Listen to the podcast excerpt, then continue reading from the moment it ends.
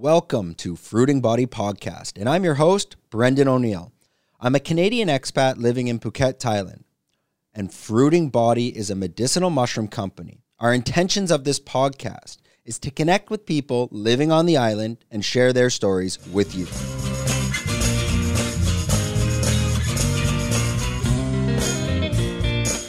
This is episode 19 with Dr. Thomas Lodi. Uh, Dr. Thomas Lodi is from America. Uh, he's quite a famous uh, expert on the island of Phuket. He's been working at Life Co. Um, his background is more as a, an expert oncologist. So let's make a long story short and just quickly explain um, a little bit about your background and what you do and how you got to Phuket. Okay. Um, yeah. Uh, so my background, I'm a medical doctor. Before I was a medical doctor, I was a psychologist, clinical psychologist. Um, and before that, I lived in India for a couple years and, you know, studied spirit, different spiritual practices. Anyway, so I went into, uh, became, uh, did medical training, formal medical training, and uh, did my, um, actually this, and this is relevant to what you were saying before when you introduced me. Um, I did my um, residency in internal medicine, um, and then I was, uh, and then I began my fellowship in oncology, and within a few months I quit because I couldn't, I couldn't watch what we did to people. I couldn't watch people. I mean, I'd see someone walk in the door, and This is during your education. yeah, Uh, after medical school. after you, medical you go into internship and residency. When you complete your residency, you know, which is makes you a specialist in something, Yep. right? Um, so mine was internal medicine, which is the most foundational, detailed. And then there's a subspecialty of internal medicine, cardiology, nephrology, oncology. There's many of them, right? They're all subspecialties. So I was going to do the subspecialty of oncology, but I couldn't hurt people the way we were hurting them. So I left it. And I s- just kept my credentials as an internal medicine doc and ICU doc. I did a lot of ICU work. After about 10 years, I quit, became a, um, and, and s- went around the world, studied. And one second, let's just push this in a bit. I think it needs to come down, up, and there. That's perfect. Yeah. Then I, I, I just I went around the world and uh, studied all different um, um, non-conventional um, protocols and, and, and ways of thinking and all that. And then I finally wound up back in New York around the around the year 2000 and started doing this. So, uh, and then I went to Arizona and started uh, an Oasis of Healing, which is still around. It's been there 17 years now. It's uh, one of the first integrative oncology centers in the world. Um, and um, so I came here nine, years ago, nine or ten years ago, for two reasons. Um, one is I love Thailand, and number two is I hate America. So you put those together, it works out pretty nice. It's an easy decision. Yeah. So uh, anyway, that's but more than that, I just realized that um, when I had been in India, I knew that I went to India because I didn't like the Western world. I didn't like there were none of the roles in the Western world that I wanted to emulate, and so I came back to America just to learn a trade, and then I was going to get out. It took me forty five years to get out. But when you were going, uh, so I also read you were, you went to Japan as well. You went to India. Was this your attempt to to learn? Uh, would the terminology besides integrative approach be uh, like uh, holistic healing? Mm. And I think that that term is, uh, especially to the general public, until I've done my research, it gets a very hippy dippy connotation attached to it. But the reality of of it itself, it's essentially you're taking all um, um, uh, would you would you say like facets of of healing and applying them into a single concept, such as Ayurveda. You're using uh, and and, uh, and so on and so yeah, on. yeah. Um, it, now, Right. the question was: Was your intention to go to India just to kind of take a break and escape, or to try to find different approaches to healing? No, when I first went to India, I was nineteen. So Okay, It was before um, uh, I dropped out of college. I was at UCLA. I dropped out of college, went to India, one way ticket. I wanted to be uh, a monk, uh, live on an ashram. I had no intention of coming back. I wound up back um, and then went into psychology, etc. But after tr- practicing medicine for 10 years, and I quit, and then I went around the world. I went to Japan, Mexico, Europe, uh, and all over the U.S. And I studied and apprenticed with people. And what I was doing was looking at what what, what I would call uh, traditional medicine, what they practice today is what is is conventional medicine. It's not traditional. Traditional is Chief Rolling Thunder. Traditional is traditional Chinese medicine. Tradition by tradition means generations and generations. This current mode of practice didn't come about until uh, there was a guy named Abraham Flexner who was hired by the um, Rockefellers in uh, to to produce a report in 1910 1911 called the Flexner Report, which forever changed medical education. So this whole allopathic model of drugs, cutting, and radiation started then, and they knew, they know, if you educate, that if you want to get, if you want to, like, you don't have to go in and and, and uh, uh, uh, have a have a physical war with the country. Mm. You just need to go in and educate their youth. What was Ed- the the agenda or the motive for them to change from traditional medicines into this allopath? It's Al- Allo. allopathic type of uh, um, school of thought. Well, because the allopathic is um, it's based on a paradigm of the disease paradigm. It, it's all money and control. Okay, so the, it's a disease paradigm, right? So the disease paradigm says that there are these entities called diseases that will get into you, and you got to get rid of them. So it's it's very much like jungle medicine. You know, you you, you got possessed, you got to go to the shaman. They give you the magic potion, and you get better, right? Instead of what we knew before that, because there were some of the greatest physicians ever between 1850 and 1920, and then there were some other great ones too. But um, that I that I studied, I've read all of them. But anyway, uh, and to understand that what, what what we call disease is the body adapting to a situation where our biological needs are not being met. So if we're not eating human food, if we're eating processed food with high carbohydrates and all that, our our the fluid around our cells is going to be full of glucose, and our cells have the wisdom of God, the wisdom of nature, however you want to look at it, and uh, to protect themselves because glucose will kill them, they become insulin resistant. That's what they do. That's a protective adaptive response. We call that a disease. We So- he's got diabetes. When this all came together, like uh, again, we're talking 1910. Was this like a con- conglomerate of the the the medical industry of uh, the medical industry itself and possibly like the, these uh, the salt and sugar industries? Did they all come together to work together, or did that kind of just happen by magic?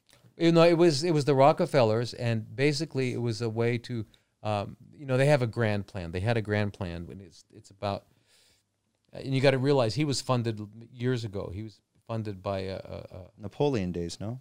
he was funded by the rothschilds. Which rothschilds was in the Napoleon days. Napoleon days, yeah. rockefellers kicked in around 1880s okay? But he was 1860 whatever it was john d. Rockefeller. But they were funded by so was morgan you know? They're all funded by the Rothschilds. But anyway, the mm-hmm. goal, the idea was control. And anyway, and what what they realized right around that time was that they could produce drugs that were made out of petroleum. And he had oil, Rockefeller Standard Oil. He had oil, and that oil. So it was, it was a it was a way to produce money. So instead of understanding that people um, are are be, their bodies adapt, and these adaptations um, make them um, less functional, and that the only thing they need to do is get back to living a healthy life and, and living, you know, getting fresh air, getting sleep, getting, you know, all the things that eating real food, all that stuff, and their body no longer needs to adapt and they're restored to health. So instead of having that paradigm reign mm-hmm. supreme, they had a paradigm where you have millions of diseases, you therefore have millions of causes, and you therefore have millions of treatments, and all of these treatments will be sold. So it turned into a, it was a business. So that's the allopathic business. Was this a complete paradigm shift? Was, would that be a milestone when everything changed around 1910? Mm-hmm. And the question is like, prior to that, what was the typical school of thought for, you know, curing a disease or, or making people, you know, if you, if you had an illness, what was the, the treatment? Well, probably there, there were several schools: homeopathy, naturopathy, um, and uh, homeopathy, naturopathy, and uh, and then other than that, just traditional um, botanical medicines. And stuff a- like that. Ayurveda, Well, Ayurveda, Ayurveda was India, okay. So right, the- then you okay, had- no, you're talking more on we- the Western world. Western world. Western world, right? Yeah. But but homeopathy and naturopathy and chiropractics was a big deal. Those and they were split. It, it was probably a four way split with allopathy there. The allopaths were the druggists. They were the druggists, the apothecary, and they were in there making their drugs, But right? at this point, it's still natural medicine. I mean, there's n- not there weren't a lot of there weren't chemicals. synthetics. There, were weren't no synthetics to right, work with. Right, right. then. So they were using opiates and they were using cocaine. Yeah. They were using things like that in those days, uh, and they put it in everything because you'll feel better no matter what. Yeah. You know, and the, the interesting thing, interesting thing about opiate opiates is that you can go into some of the um, ancient, uh, not the ancient, but uh, um, uh, back in those days, and probably even today, you go into the opium dens where you'll find a 110 year old guy sitting there on opium. It's protective. Now, he doesn't remember the last 90 years, you know, so what's the use of living? But the point is, it is physiologically protective. So they would put it in everything. And, uh, and then also cocaine, too. You know, uh, Sigmund Freud, who was very well known, was a cocaine addict. In fact, he injected it. And so, you know, in those days, those, it was those kinds of drugs. But those drugs were they were they solving the problem? Or were they kind of just still a band aid to the Allopathic. yeah Allopathy just makes, just puts a, uh, a band aid Band-Aid on on the wound? Yeah. yeah, yeah.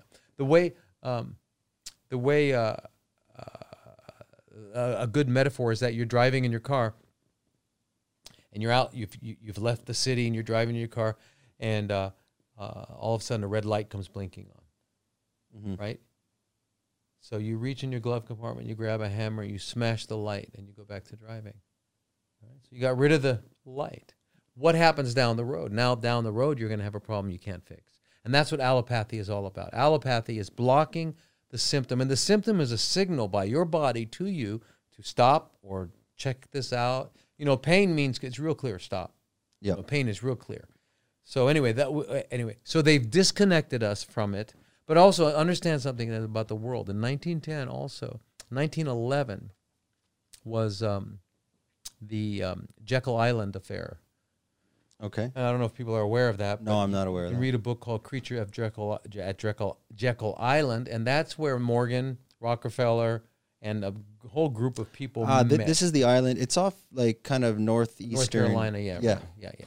And they met and they came up with because what they had tried to do was to bring a central bank into the U.S. Uh, since Washington.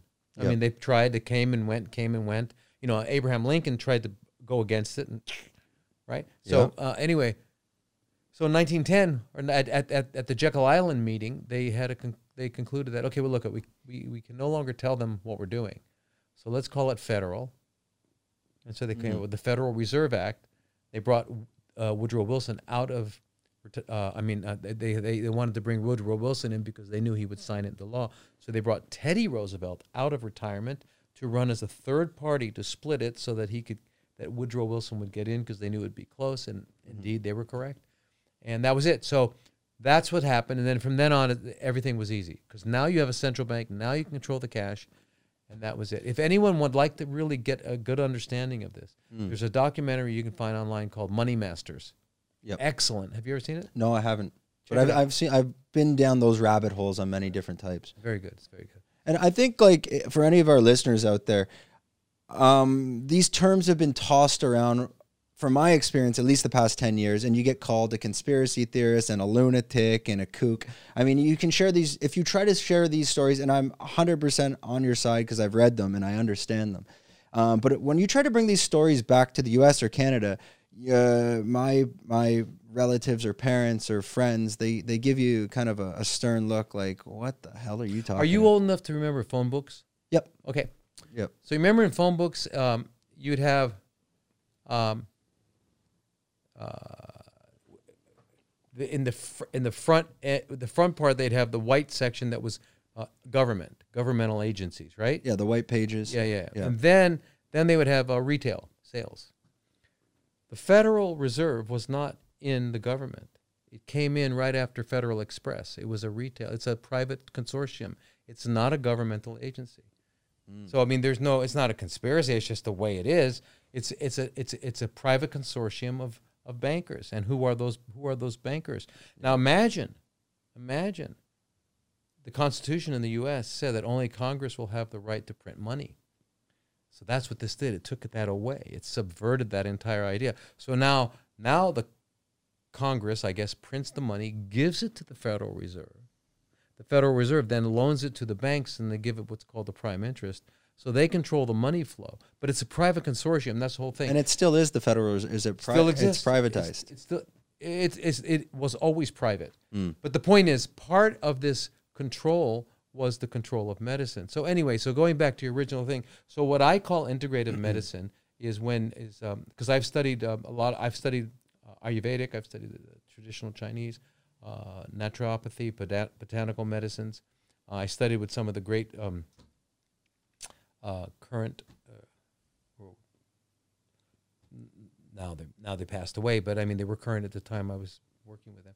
Um, and put it all together. And when I went back, so integrative means I took the best of every healing modality that I could study, hmm and I brought it together to a set of protocols and paradigm.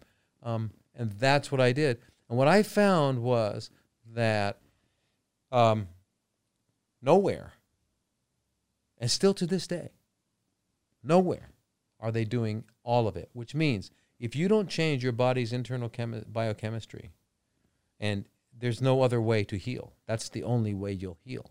If you're only going to look at doing some sort of intra- intravenous therapy, some interventional therapy, um, so it, and see that even if you're doing that with vitamin C, let's say you're using vitamin C, curcumin, you're using all botanicals, no drugs, but that's all you're doing, you're still allopathically minded. They call them green allopaths because they're giving.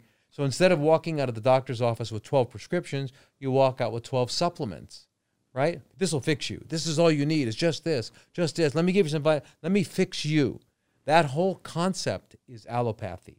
You're not going to fix him or me or it because they're not broken. Their body's doing exactly what it should do. So, are you one of the only ones doing this hol- holistic integrative approach, um, where you are touching upon all schools of thought of different types of medicine from around the world? Are there any other type of doctors? No, they're doing US, or? a lot are doing that, in, but they're only doing the interventional aspect, Yeah. giving the IVs and stuff like that.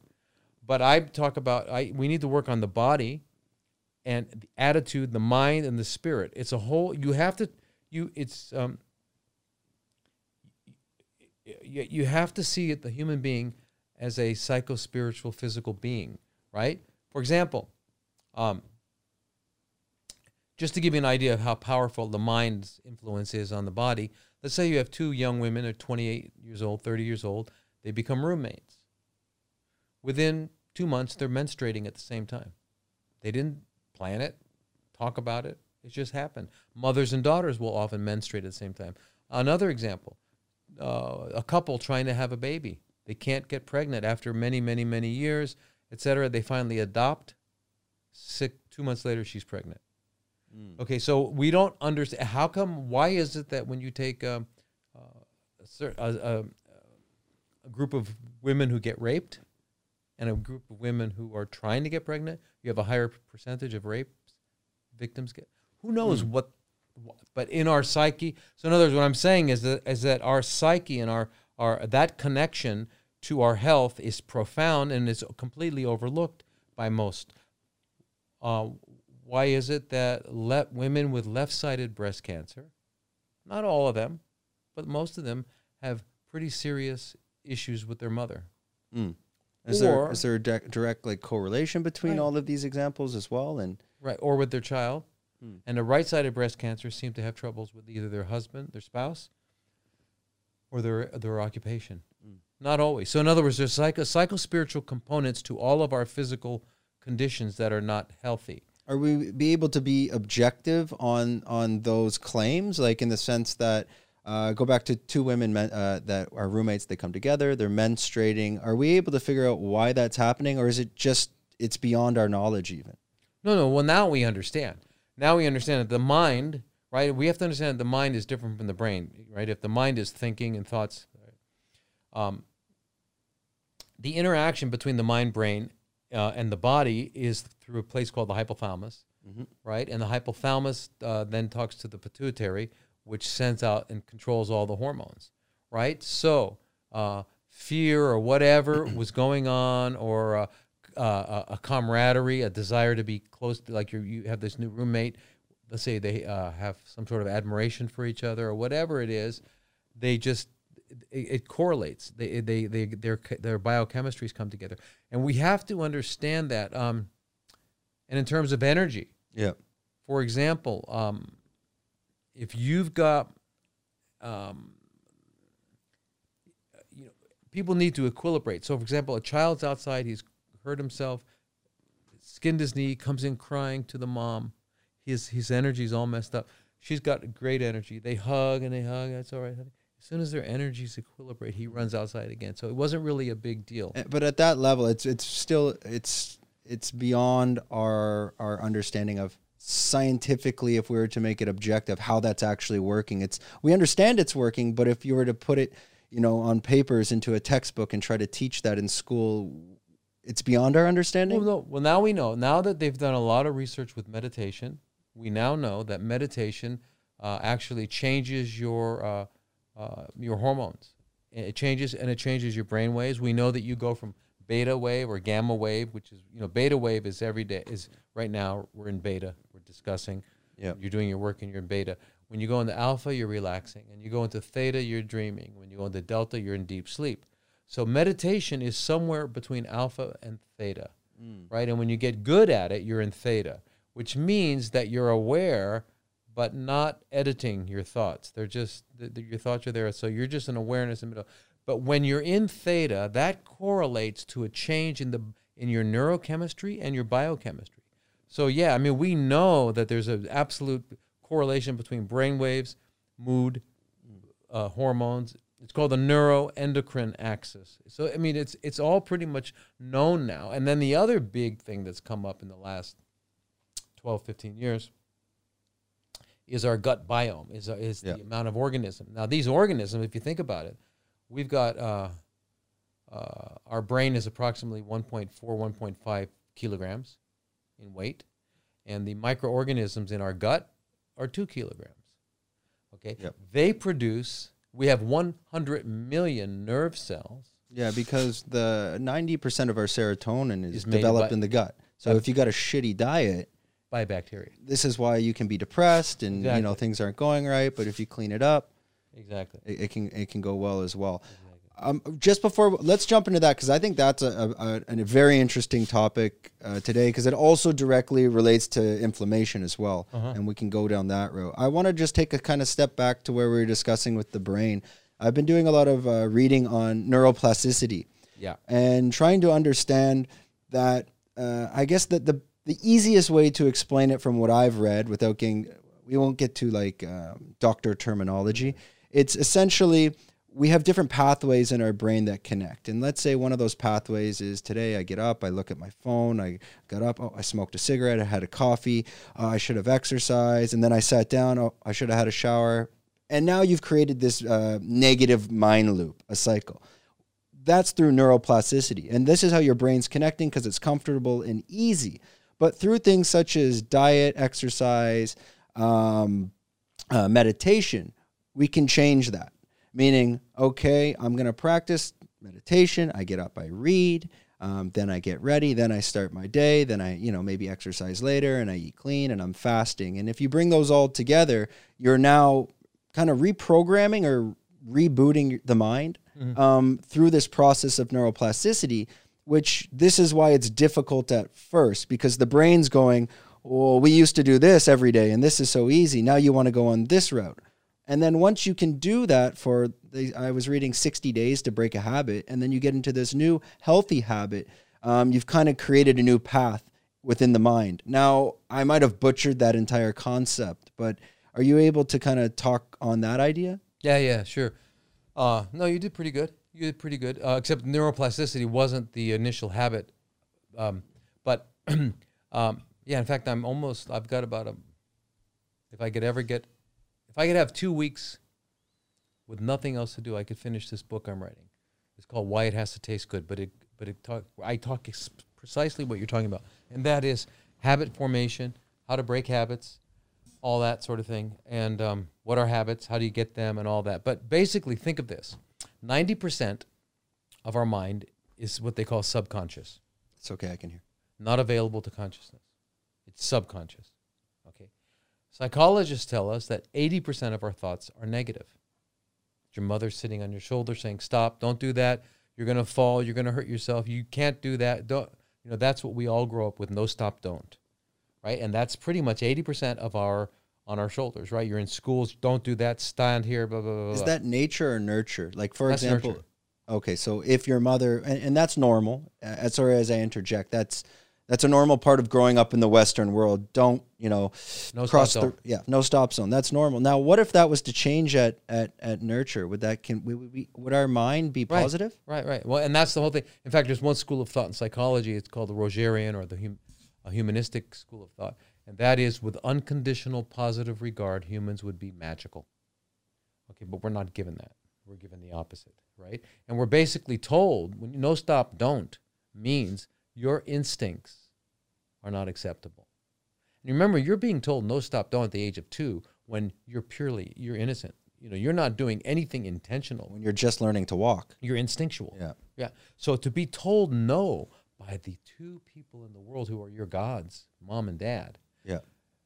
that is the most profound rejection early, early in life. It's a it's a pre-verbal, powerful rejection, which establishes the foundations of our later relationships, which is why we don't trust anybody. When we get married, we have to have a contract. Why would you have to make a civil contract out of a, out of a, out of a, out of, out of something that should be the, one of the most sacred things in your life is a marriage, right, and a family and things like that. But we make it a contract. Everything is a contract. We no longer trust each other. But I think it's because of that initial fun, fundamental rejection. But anyway, as a result, that's our mind, and so um, we ninety percent of our mind is uh, inaccessible. But and and but and also realize that our th- this is the premise of, of the book. It's it's focusing on like uh, Changing your habits. changing your, your habits eating in your habits. mind. Yeah. Okay. How can I get people to change their lives? Yeah. And um, What, what is there? Do you touch upon psilocybin in that in that book at all? And have you done any research into yeah, that? yeah, yeah, uh, uh, yeah. Um, I haven't, I haven't gotten to that yet, but I will at my last, the last two chapters. Okay. But I will get into that. Um, but I, I mean, I, I, I'm interested in using mushrooms for uh, not only mushrooms but ayahuasca uh, for um, Have you tried it before? with people with cancer. Everything but ayahuasca. You've never tried it. No, Or- or- no ayahuasca. But I've tried everything. I've tried it once. Um, uh, The real thing, or the real thing. Um, the problem I had with it was I don't believe you should be doing this type of uh, therapy essentially in a group setting. And I did it in a group setting of 10 to 15 people. oh yeah, yeah. And that's just because they, they have to set it up that way. They, they need to make money. Where were you? Copenhagen. Copenhagen. Oh, Yeah. okay. Well, see that I would if I were to do it, I'd go to Ecuador. You, yeah, you have to go. I, I, go get to- that. You got to go to the right spot. But they came from the U.S. They brought all the ingredients. There was, I trusted it. It was yeah, yeah. definitely legit. Yeah. But, well, and again, at this point, I've been in Asia 12 years. So I've, the beauty of, and I'll kind of digress quickly and come back, but the beauty of living in Asia is we don't have the news. We don't have the Channel 6 news. Yeah, so yeah. what we do at night is we look for information to read. And then you go down rabbit holes. So Right, I've went down all these rabbit holes, which found ayahuasca. Um, now the problem was when I did this ayahuasca ceremony, and I felt it was legit. It wasn't charlatans. It wasn't snake oil sale, salesman. Salesman. It was quite legit, but it was the group setting with these twenty people, and I took it and I was fine. But the problem was all the people around me had different intentions. This one didn't treat her son right. This one uh, maybe had an illness a while ago. There was a lot of negative energy, and I absorbed it right, Right. away. And when they asked me, "What's your intention?" I'm like, "To be honest, I, I just want to see. I, I want to f- discover ayahuasca. That's my intention." Uh-huh. And everyone else had this negative attention. So an hour into it, my mind went negative. I went, "No, this is fake. This can't be real." And then I went into these negative mind loops. I'm like, and then I would come out of it and be like, "No, it's fine. Your your mind's playing tricks on you." And like I could never get into the setting because I was watching all these people crying and puking and shitting and pissing around me, and I'm just sitting there going, "Ah, get you know, try to control it." And that was actually the biggest issue. You can't try to control it. Um, so my my point of it all is if when you go down and you do these med- medicines, let's uh, um, traditional medicines, do not do them in a group setting. It needs to be one on one or maybe with one other person, and that that was bit- the biggest mistake. Yeah, one I other made. person, I think. Yeah, maximum. So um, we we were talking about uh, your But I mean, book. but, but the ha- but the habits, you know, breaking habits, um, and the and the neuroplasticity. So, uh, yeah, if you think of uh, so what we try to do is see the conscious mind can only entertain, um, it, it it can entertain less input than uh, the subconscious mind. The subconscious mind is vast. The conscious mind is not. So when you're learning to drive a car, you're learning with the conscious mind. You got to have both hands on the wheel. You got to have your foot down there. You got to be looking out the mirrors. You you're very stiff. Now, as you learn it and it goes into the subconscious, you could be driving with one hand, talking on the phone, shaving. You, you know, now it's subconscious. Someone says, "Hey, what route did you take coming over?" And you go, "You don't remember because you weren't even in the car. You weren't even aware of it. You were thinking about I should have, could have, almost muscle would've." muscle memory to an extent. Yeah, well, you, yeah, but it's subconscious. Yeah. So once it gets into subconscious, it's no longer, and that's what we become. See, we don't only have um, trains of thought. You've heard of that idea, trains of Yeah. thought. I lost my train of thought. And I mean, we have trains of behavior, and these are behavioral trains that we get on, which is what you were talking about. You, you know, you get up in the morning and you're making yourself a cup of tea or a cup of coffee or whatever it is, smoking a cigarette, whatever you're doing. You're not doing it. It is happening, and you're somewhere else. Yeah. You're not present. You're thinking about what you're going to do later, what should have happened yesterday. I could have, I should have, you're, and you're not present, and you're, you're in this behavioral train. And that's why the the only way you can get on top of it. My conclusion, Mhm. Because we all know there isn't a cigarette smoker alive that doesn't know they should not smoke. There's not an alcoholic that doesn't know he shouldn't. There's not a heroin addict that doesn't know they shouldn't shoot heroin. Why don't we do it?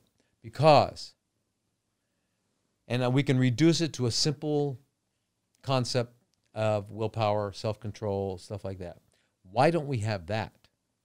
Well, we don't have that, and, and I'll, and I've done research, and you'll see when you, if you when you, if you ever read this book, it has to be with it has to uh, do with when you go to sleep. And without getting into the details, basically, we are um, hum- humanity arose out of the subequatorial zones. We're not equi- we're equatorial, subequatorial, and the and we're diurnal creatures. We're not nocturnal creatures. Mhm. And, and so, in any sub-equatorial zone, the latest that sunset would ever occur during the whole year would be around 7 p.m. latest. So let's just take that as the Well, in in this part of the world. Right, right, which is Yeah. sub-equatorial, Yeah. right? We're equatorial basically. So you would go to sleep naturally, and your body's physiology was designed to go to sleep within an hour of sunset. And you would before the machines, before electricity, you would. What are you gonna do? You know, candlelight and stuff for a while.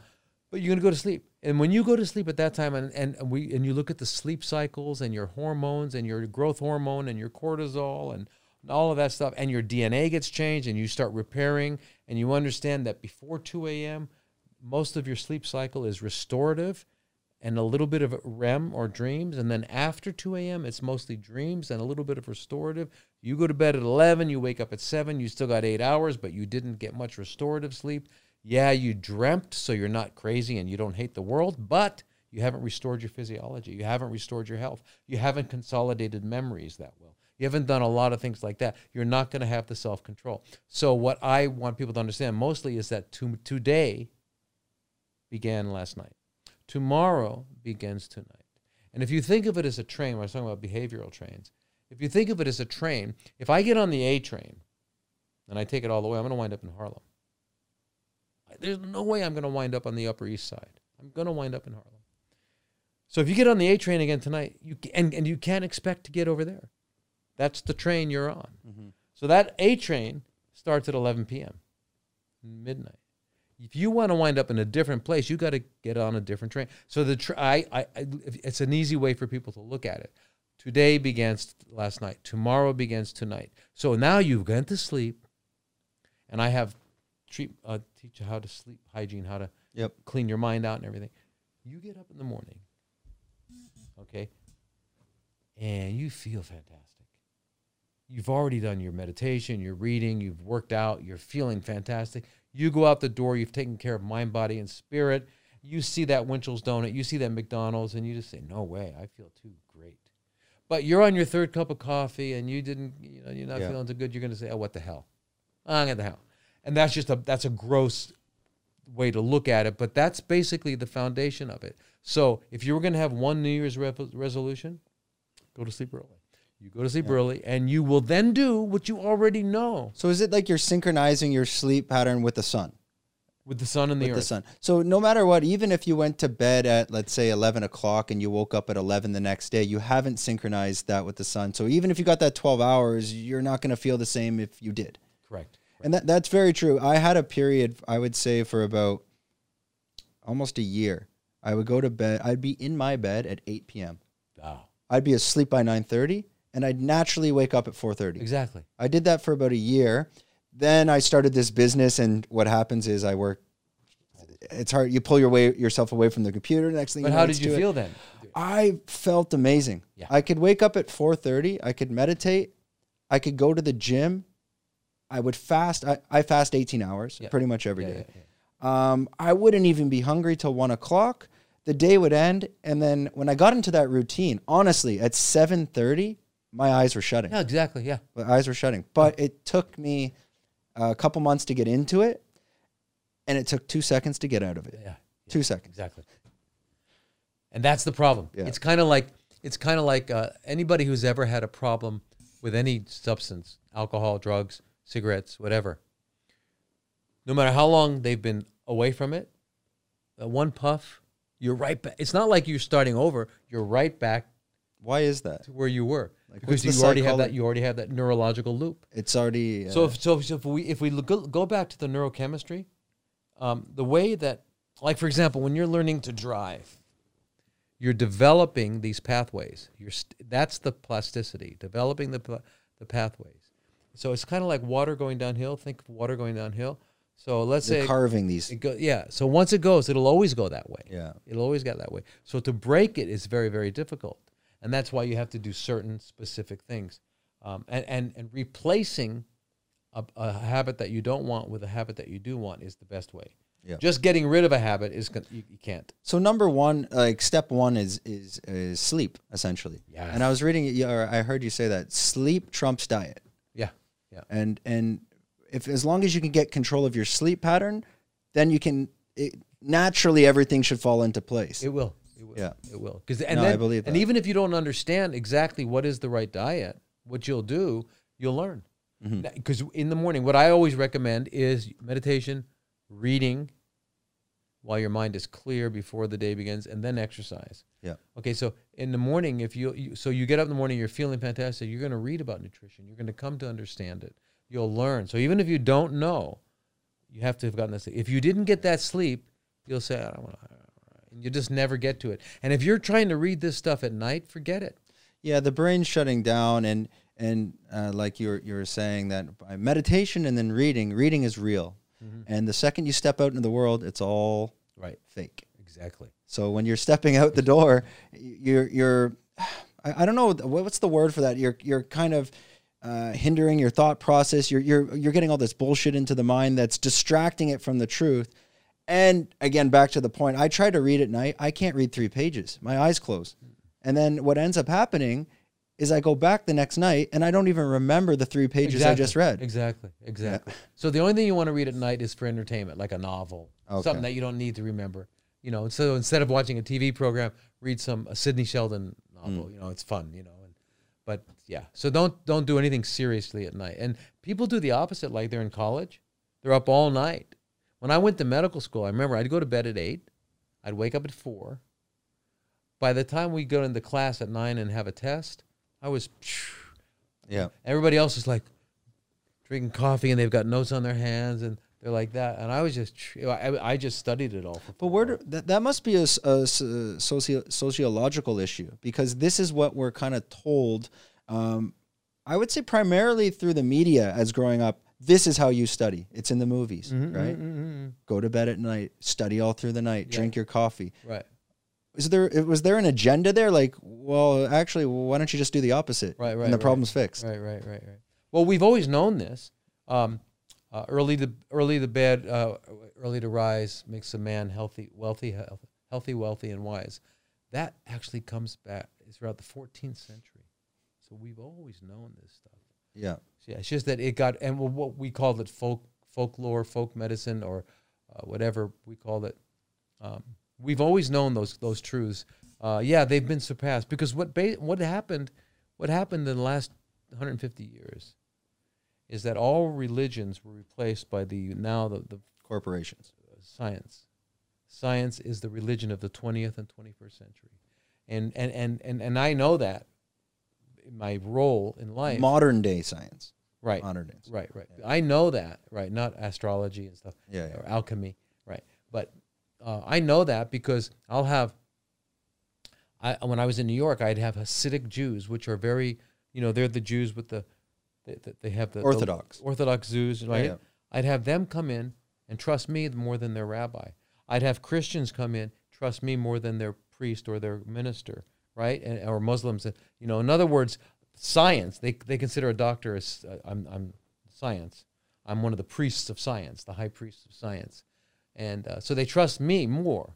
Now, if their if their if their rabbi had said to them, "Look, go to sleep early, pray all the time, you know, be a good Jew, Mhm. pray, eat the food, do all this, right? Oh, I got to go talk to my doctor. So, in other words, we have replaced religions with science, and that's the problem. Um, and then, you know, around 19, right after the war, right after the Second World War, uh, after they divided up the world, Yeah. divided Kuwait, Iraq with Kuwait. They they they they installed Israel, and they put in they divided Pakistan and Here, one India. sec. Just watch the mic a bit. They divided Pakistan. Okay no. Yeah, it's only when you if you go like that a Ah, bit.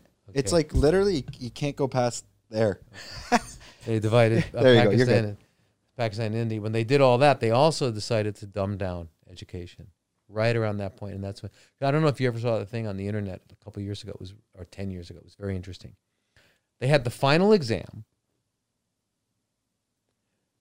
for graduating in 1850 or 60, right? And in those days, it was only a secondary education. So I mean, only eighth grade. You only went up to eighth grade, And you could graduate at then you were done. You were But you did you have the option you could continue or that you was could- it? Yeah, well, that was about it, unless a few people went to college, right? But that was the primary education, right?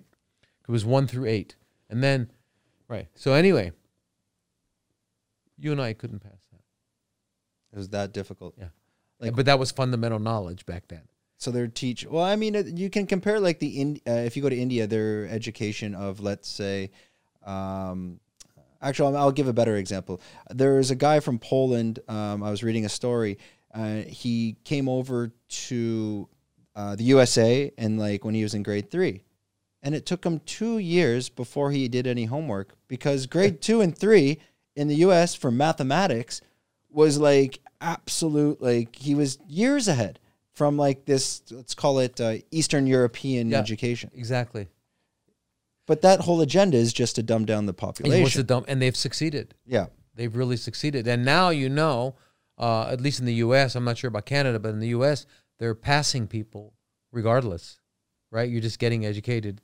yeah. I mean, you're getting a at the end of the day, it's subjective on what the teacher. right. Yeah, yeah.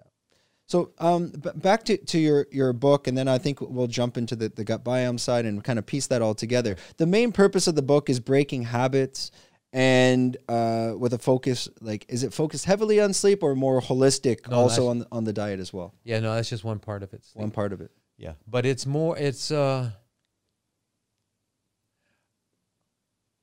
wh- wh- It's interesting. The way it started was that we have my clinic in the U.S., the O- an Oasis of Healing. Um, we have a new. We, we put out a, re- a recipe book every couple years, right? Of Mhm. raw, raw vegan recipes, Yep. delicious. So anyway, so uh, Clotilde, my administrator there, said, "Can you write a preface, preface for the uh, for the for the for the for the pre- food book, prep book?" I said, "Sure." So I started, and here I am. She's saying, "Okay, it's been six months, seven months. What are you doing?" Anyway, but now it's like 180 pages Yeah, it's a book. yeah, it's a book because I couldn't stop because you know where do you stop? And it's just unfolded. But I go into everything, uh, uh, everything. But sl- sleep is an important part. But how, the, the the point is, um, what? Uh, think about it. What makes people change? usually pressure. Something's going to pressure you into a corner, and then you make that change. You, and that's subjective, but it's for that person of like they almost feel like they're being pushed off a cliff, Mm. and then you have a, the option there to make the change or fall off. Mm, exactly. Well, that's it. Right. And then, um, unfortunately, tragically, humanity's humans' best friends are pain and suffering.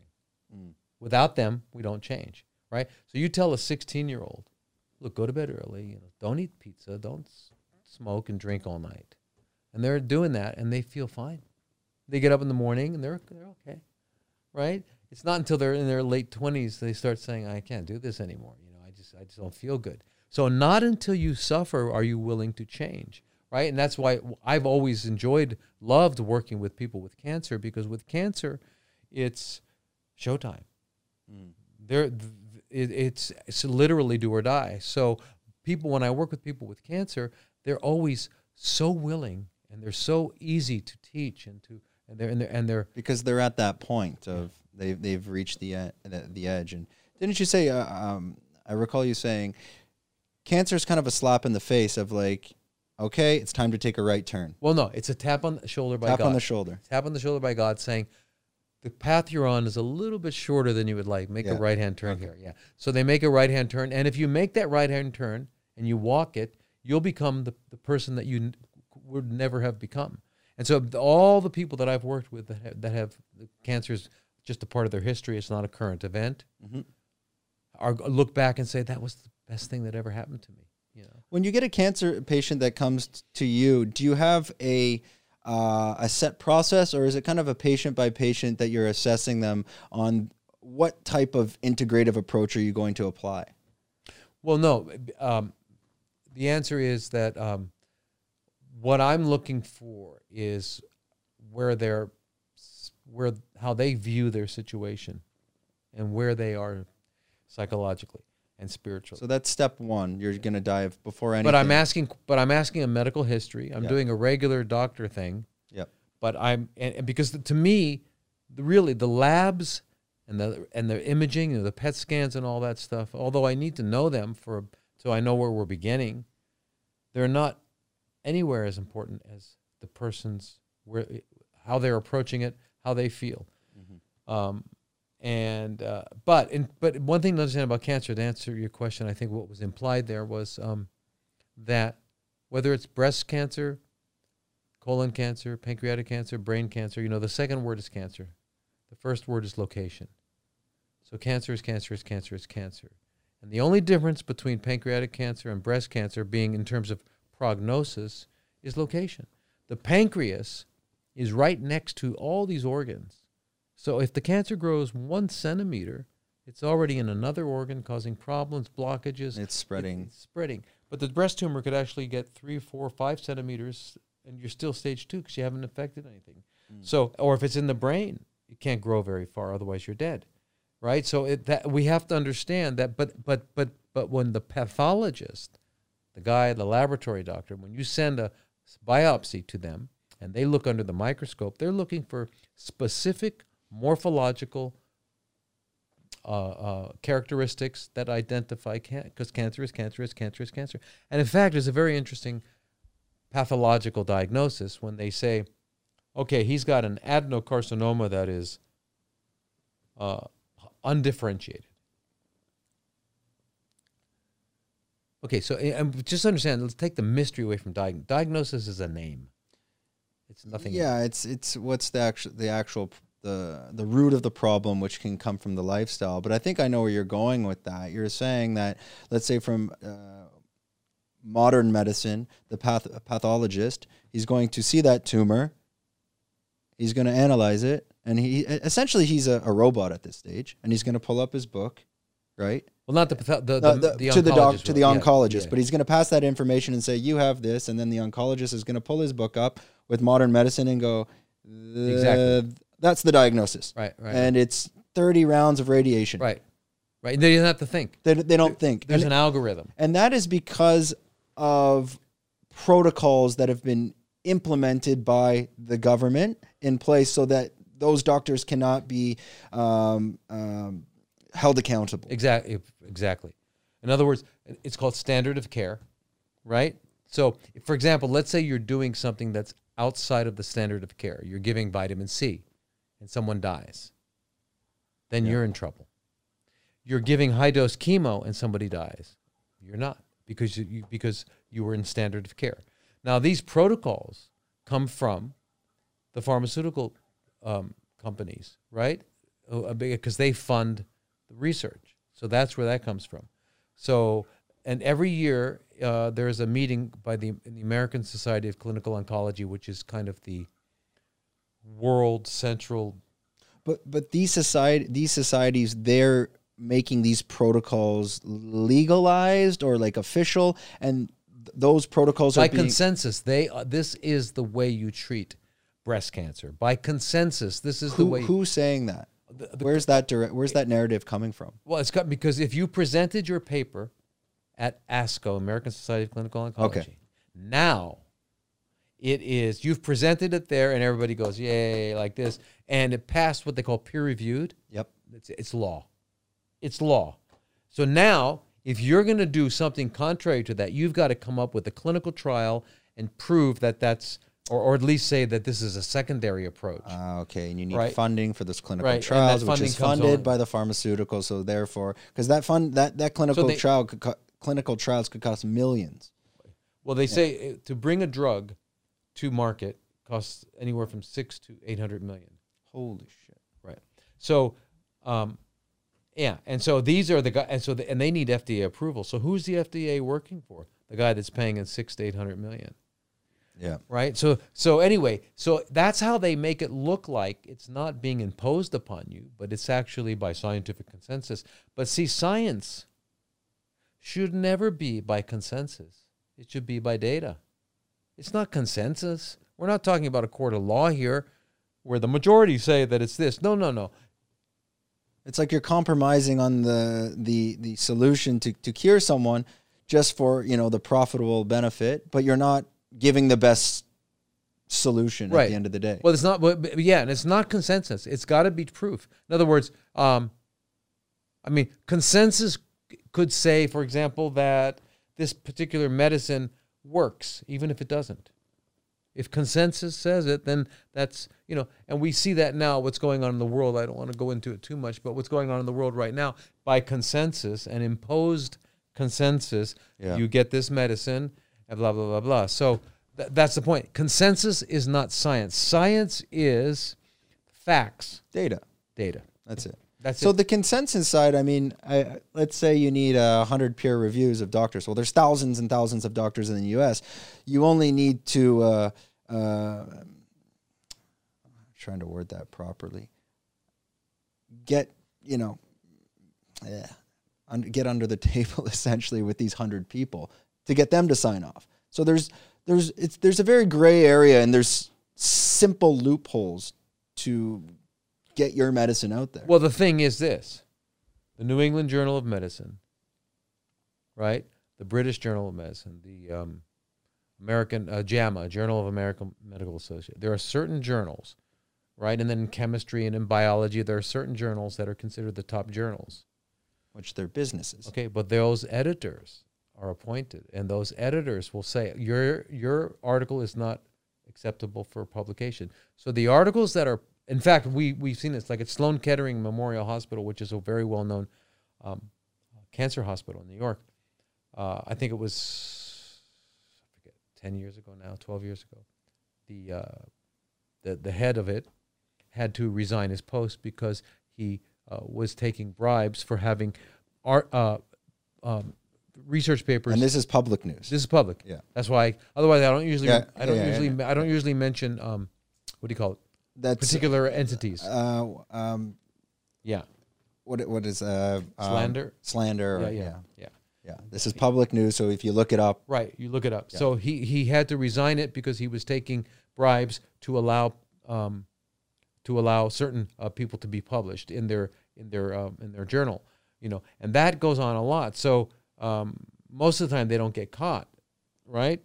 But you could a lot of people submit papers and they don't get accepted. They don't get accepted. So it's really skewed about what's and you got to remember it's these top journals are the only ones that the oncologists will read. Or if you're in neurology or your cardiology it doesn't matter where you're in but they'll only read that. So therefore they have kind of um, proscribed the uh the, the They've made they're make they've made a program for those doctors. It's no different than watching the Channel Six News. Exactly exactly It's very similar. This Right. is your information. This- talking points right Yeah, these are your talking points. This is the way it works. That's it. Just if you're watching, you know, Channel Six at six, and they're also going to tell you what to think and listen as well. Exactly. So we're doing a, um, a my colleague in the U.S. I have a question. And how can we break this cycle? Like if you don't if you don't have enough data on side uh, treatments, how Yeah. can we break this cycle? How can we break consensus? Yes, if we don't have enough data on site treatments, uh, it means we don't have a we, we cannot break this consensus at all, right? They're, it's they're they're they're too powerful. What, what we have to do is, um, what well what I've had to do, me and, and and people like me in the U.S. is you just practice outside of the out, out of the norm, right? So they call that's why they call us alternative or they Yeah. call us holistic, as if we were you know Oh, see. Yeah, but but the, at least we're accepted. Soon that may not be the case, but right now, up till now, you've been if you you know as long as you don't do like when I was in New York, I was continually being um, brought up before the medical board, right? Yeah. Yeah.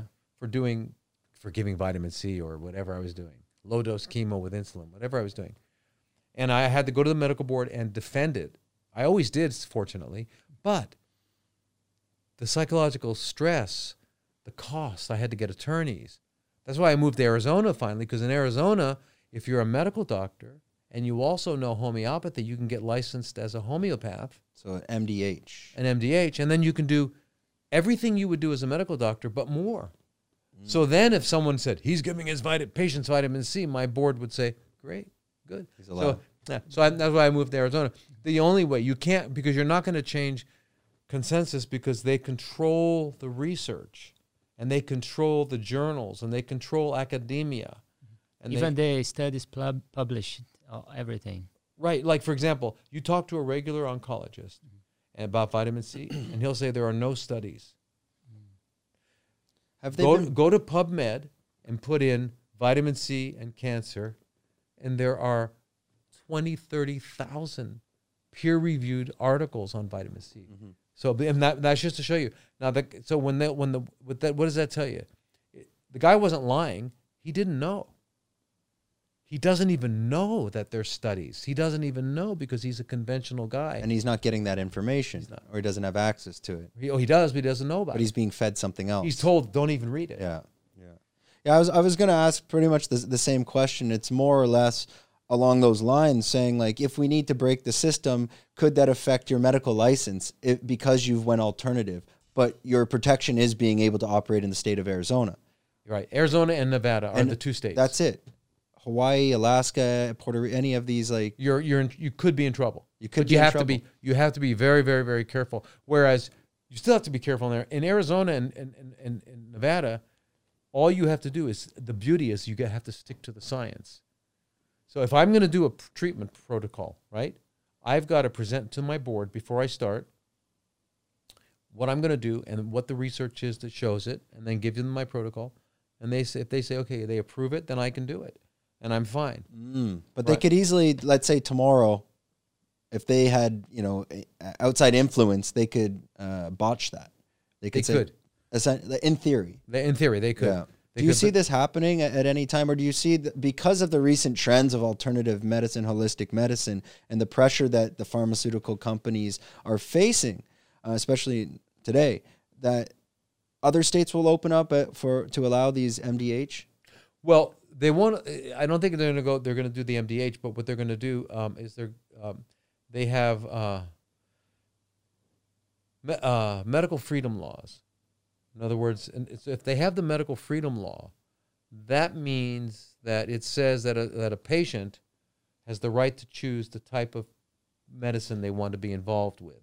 And that means you can therefore legally practice under there. However, you're still practicing outside of the standard of care. Mhm. So therefore, if there was a death, right, then you could be held liable, uh, and you're in, so therefore a lot of the, a lot of these doctors in those other states, their malpractice is too high, or there's some other reason that they can't they can't do. it. There's a lot of prohibitions on it.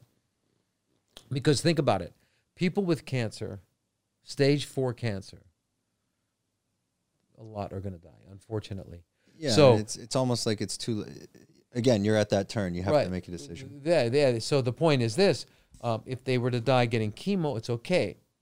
If they're to die in the other ones, so that's why it's um, um, it's it, it, yeah. We'll never, we'll never. I don't think we'll ever, at least until the world goes through a metamorphosis. I don't think we'll ever change the way it is. Do you see that happening at any time soon? Because my opinion is with recent events, it seems like it's going in the complete opposite direction. If anything, it's going to get more. It's going to get worse. More power, more control, and uh, I don't really think there's much we can do. I, I don't. I think my generation will kind of get through it. We'll be at the end. Um, but if I were to have kids, uh, it's not looking too good. I think I agree with you. I think that humanity has a collective karma. We have a collective destiny, and uh, um, what you know, for example, if we didn't change what we were doing with the oceans, the way we fish them, by 2050 the oceans would be dead, the and therefore life on Earth would be dead. Because if you lose the oceans, that's where two two thirds of our oxygen comes from there. I mean, it's more than just that. But really, by the way we're overfishing, the way we're, and I'm not even talking about the pollution. I'm talking about the overfishing, um, the sharks and stuff. Taking Yeah, because you, you, you'll destroy the entire ecosystem. yeah, exactly. Yeah. I mean, so that's that. We're we're spilling, we're spilling oil, we're spilling uh, nuclear waste. We're doing all of these things. So, so the point is this: um, um, the universe balances, and there's going to be a balance one way or another. And uh, I, I think if it wasn't us calling each other, like, you know, we're going to kill each other. We're going to kill ninety percent of us in the next decade or so. Uh, if it didn't, I think we'd be hit with a meteor. Something nature has to balance. So you're right. I see a long period of, of darkness. I Yeah. see another. I think a second dark, Dark ages, age. and then and then we'll come out of it. And probably three or four generations from now, we'll start to maybe come out of it. I think we're going to go through a um, what was that movie?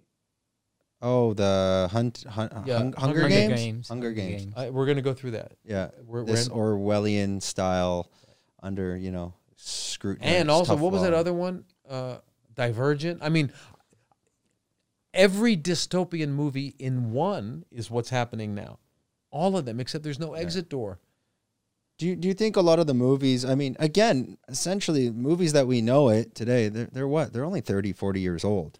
Ha- Have they been designed to- program us for the, this We- moment? well we know that we know the cia controlled hollywood we know that yeah. yeah so So, I mean, uh,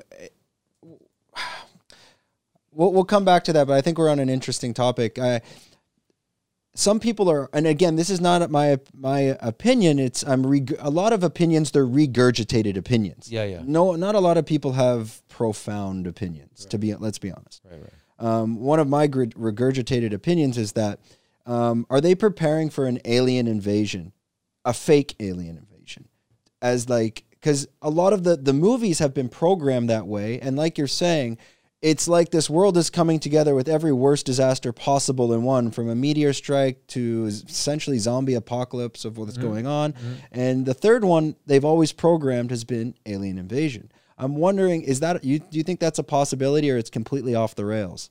Well, I I really uh, I I've actually um, had two encounters myself. So Okay. yeah, so I I mean I don't think Alien is a uh, plus. I, even even In But- Arizona, or no in uh, uh, where I grew up in California. Number first one, and the other one was way up in uh, Canada. Uh, but um, I mean these were these were what are you? Are you willing to talk? Oh, yeah, about yeah. What Well- happened uh, on the the well, what- in? California when I was like uh, and what what year was this made? I was like 16. Sixteen. or 17, uh, 16, and uh, friends and I were up camping in a place called Sespe Creek. I, I grew up in L.A. It was out in the mountains, and it was probably around four o'clock in the afternoon, and we were just gathering wood because it was going to get dark in about an hour. And we were gathering wood, and then uh, we heard a, and so we looked up, and there was this uh, uh, sphere, bigger than a house, Mm-hmm. just and just going like that. I remember looking at it, and then the next thing I knew is it was nighttime and we had a fire going. You kind of Lost time, lost time, lost track. And I don't know. And then so and I we never talked about it. Ever again? We never talked about it. Now and then I remembered this about. Is this in the seventies or? Uh, let's see, I was 16, so it was 1960. No, I was born. So it was 1967, 68. Okay. Um, And this is still this is actually still that that would be a relatively new case in theory. Like in theory, a lot of Right. this stuff hap- happened with what was it? Betty, Roswell. And. Roswell, and then Betty and Barney. Uh, there's a famous story about the the Oh, right, right, right. the, the white and black couple, but that's Yeah, yeah. something else. So, So- I called my, I, I remember about, oh, maybe 20, 30, 25 years ago, I called my, no, not even 20 years ago. I called, uh, I, I, I, I like thought about that. So I called up a couple of my old friends and said, you remember? They go, yeah. They remembered. They go, why didn't we do anything? I don't know. And it was weird. So anyway, there was that. And then, he, and then this other one was recently, this was about, my kid is 28 now. So he was eight, eh, nine, ten. This is in Canada. Yeah, so we were in New York. I took them to summer camp up in Canada, Where about whereabouts? in uh, Quebec. Quebec. Okay. So we're up there, and I went. It was the last day of camp, so I went to pick them up. He and his sister. And he and I were standing, or sitting out on the standing out on the balcony, just looking because the stars were fantastic. And so we saw this, what, what which we thought was the Little Dipper. Mm. right? That formation, right? Except that there's one star and these other four came around it. And then they all surrounded it. And I said, Are you seeing this? You know, we were, it, it was like, it didn't happen. It happened slow enough so that we could talk about it. And then they got around it. And then it started firing in all directions and then went, and then they went, it was gone. And I, did you did you see that? Yeah. So then, what was interesting is that uh, when he got back, because this is pre uh, cell phones and everything. Yeah. When he got back to, we got back to New York. He asked his friend. Said his friend told him, you know, I was on the roof, uh, and I saw the same kind of thing. So that was it. So those are the two things I saw.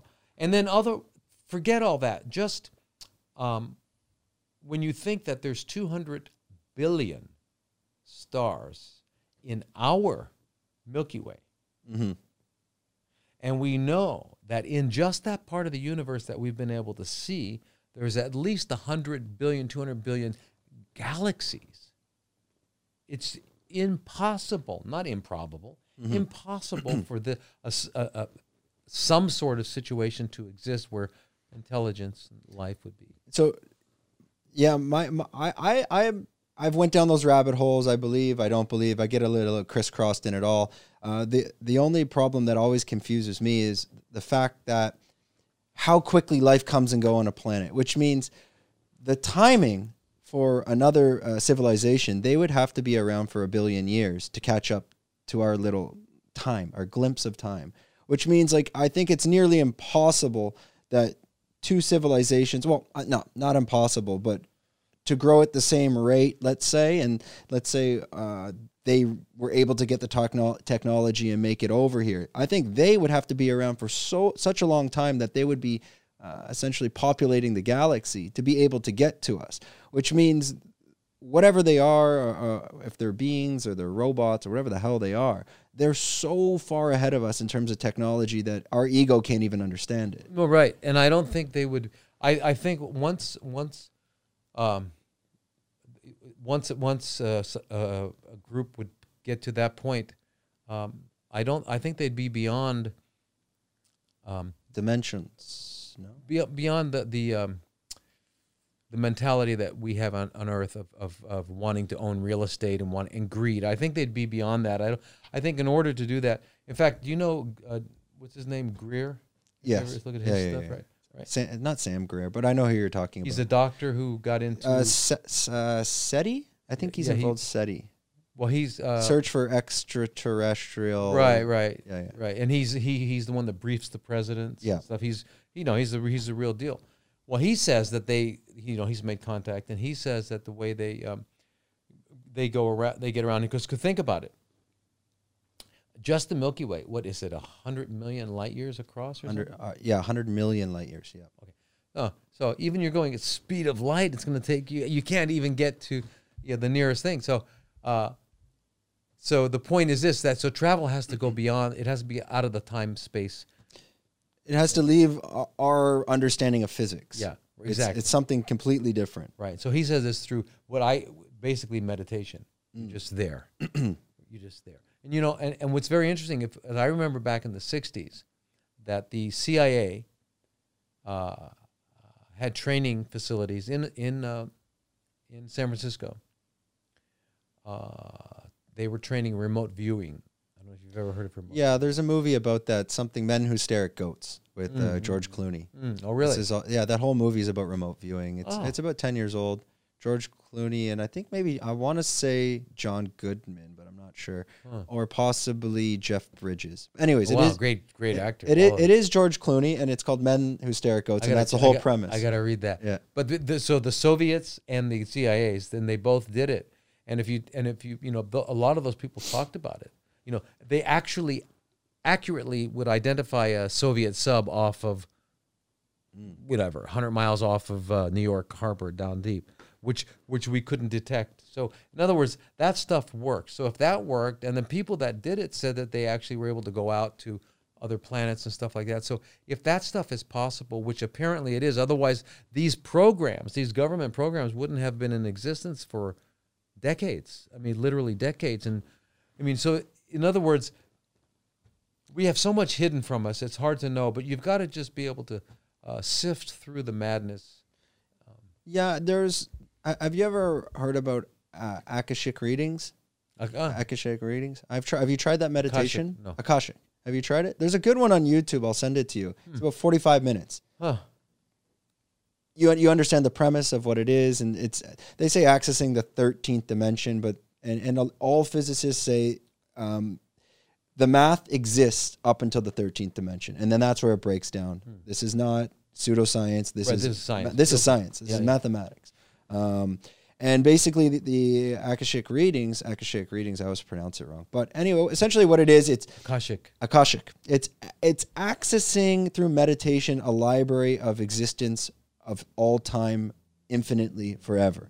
And what you can do is through this meditation, you go through a library, and at the end in the library, you end up at a book. And when you get to the book, you can open the book and you can ask the book anything you want. You can say, I want to go to the year 300,000 BC, show me that page, and you can enter it. I've tried it about three or four times. Every time I get down the, I've got down the library hall, I've got to the book, and every time I get to the book, I'm just flipping white pages. And I know what the problem is.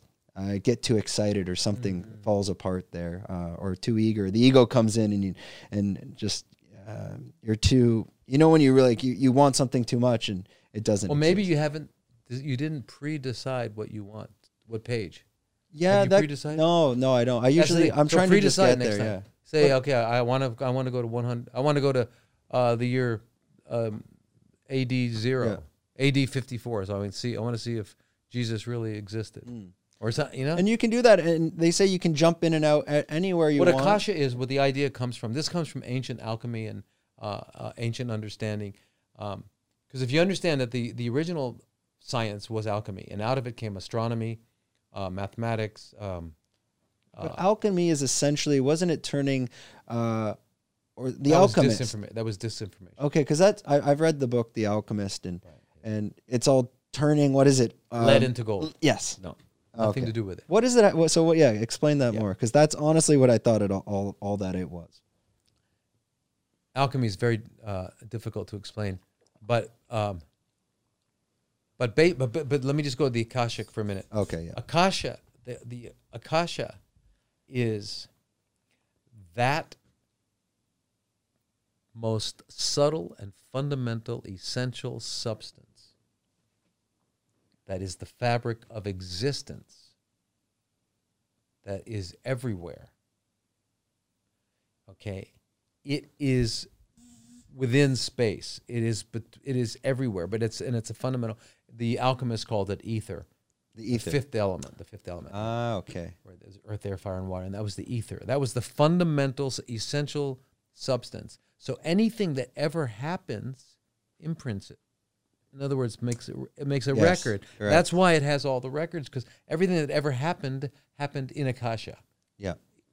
Okay. And there's an imprint, and you can go back and read that imprint. But it's not reading like a book; it's just being able to ex- ex- uh, witness it, experience it.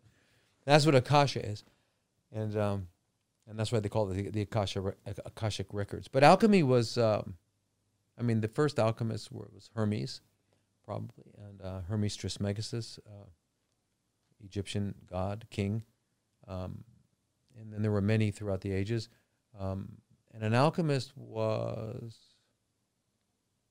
He wasn't a witch doctor. It's different than like I I don't don't want to say a witch doctor or the a medicine man. It's completely different. right, A sorcerer at this level, like would that right, but not, but but not, but but but white, white, and it was never. Not would never. You would dark- never.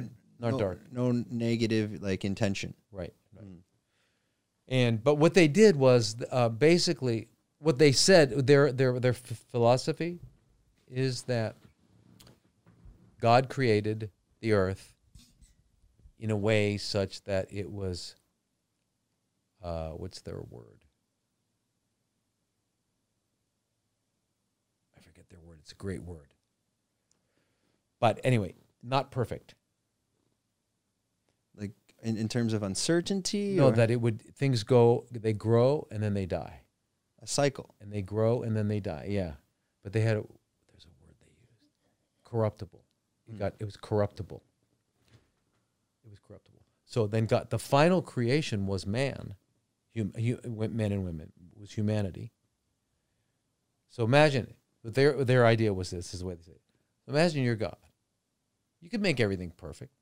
Instead of doing that, you want to make it almost. And then you to and then your last creation is man and you want him or her to take it. It's mm. for them to do it.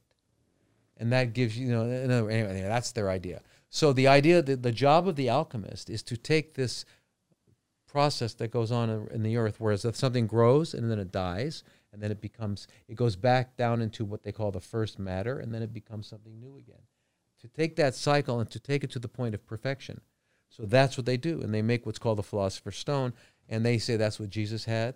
That's what um, Mm. Apollonius of Tyana, who a lot of people say that Apollonius uh, is was confused with Jesus. A lot of his lectures and his, I mean, his um, sermons and stuff, right around the same. He was Greek, right around the same time. So Apollonius and Jesus got confused in those days. So it's almost like a essentially magic, how we would think of magic, um, because it's beyond our understanding of physics Mhm. and chemistry. Does this still exist today, and do Well- people have that knowledge? Here's something you can check out that I think will pretty much blow your mind. There was a guy named um, how could I forget? Well, it'll come to me. Anyway, uh, um, the Count Count Saint Germain, but so they call him Le Comte de Saint Germain. He was in France. Anyway, he's in the history books. You can look him up. Yep. Count Saint Germain. In fact, in Paris, uh, Boulevard Saint Germain. You know, he was well known. Now, Saint Germain was, and you can read this. It was, in fact, in the memoirs of Marie Antoinette. Uh, I forget the woman's name who wrote that. Um, said that she goes, I met this most remarkable gentleman uh, when I was doing my deb- my deb- when I was a debutante, 18 years old or whatever it was. I was a debutante.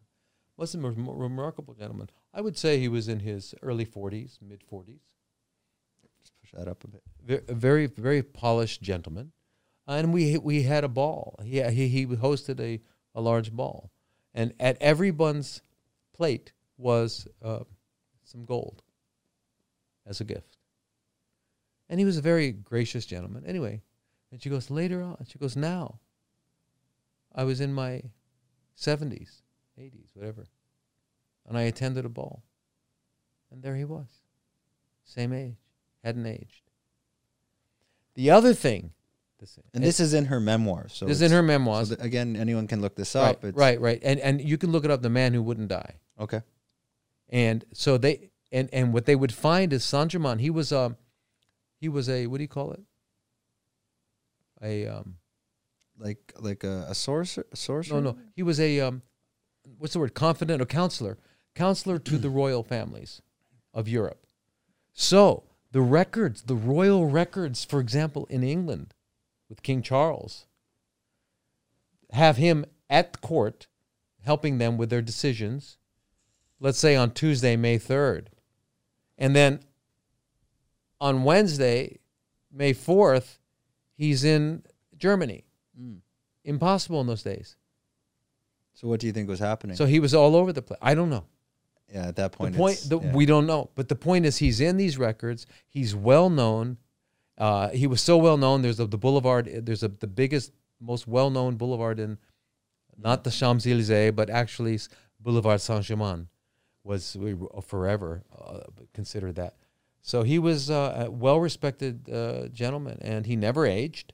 Uh, appeared on the scenes in Europe at, I guess I forget, and then exited at about a 110 year period, as, as in he, he died, and there's records of him passing away or just disappearing. just no longer there. Disappearing. And when he first appeared, he was in his that age. Yeah. And the and, and so he exists. So there's another guy, Thomas Bond. And so if you look throughout history, uh, anyway, but we don't focus on that. We in our training and our education, we don't do that. But anyway, the point is, he was an alchemist, Okay. right?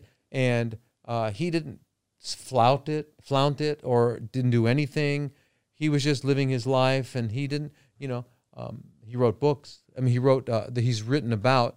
But there were other guys that hi- his contemporaries, like Thomas Vaughan, is a great guy. Where do you think they they derive from uh, initially? Meaning, like, you can't just be an alchemist. He's got to have the No. information passed on from Exactly. someone. Where do you think that lineage comes from? Well, there's books. That and you can start to trace the limit Yeah. lineage. Is it very? and it goes back to Is it part of a, a But is it part of a society, and that it's passed through family and blood, or is it?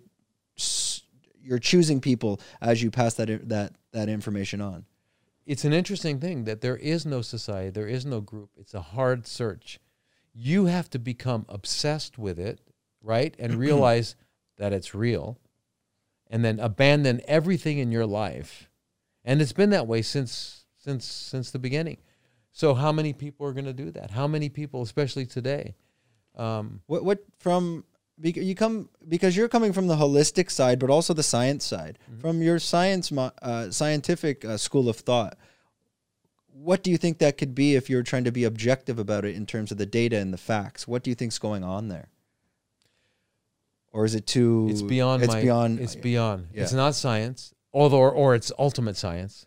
like science that we haven't acquired. yet. Exactly. Yeah. Exactly. I think I have somewhere in you know if we're listening to our second Our mind, gut. our gut, yeah. I think it's real, Mhm. and I think it's possible. Um, and uh, so therefore, and the oh the I the but I just think we don't understand it, and I think it requires a more evolved uh, species. I think we're not as a, as a species not evolved enough. I think there's been individuals throughout history who have been allowed to do that. You think it's we don't have the brain capacity yet? No, we have it. We have it. We have it absolutely. We just don't have the information we're not spiritually ready Spiritually. to comprehend it. Okay. Yeah, yeah. What uh the the whole idea of the lead to gold, Yeah. where that came from is that when you have the final product of the work, uh, you know, they always say alchemy. Alchemists really was a transformation of themselves spiritually to become, but that wasn't it. It was really physical work. They worked in the laboratory. You had to know what the first matter was and all this stuff.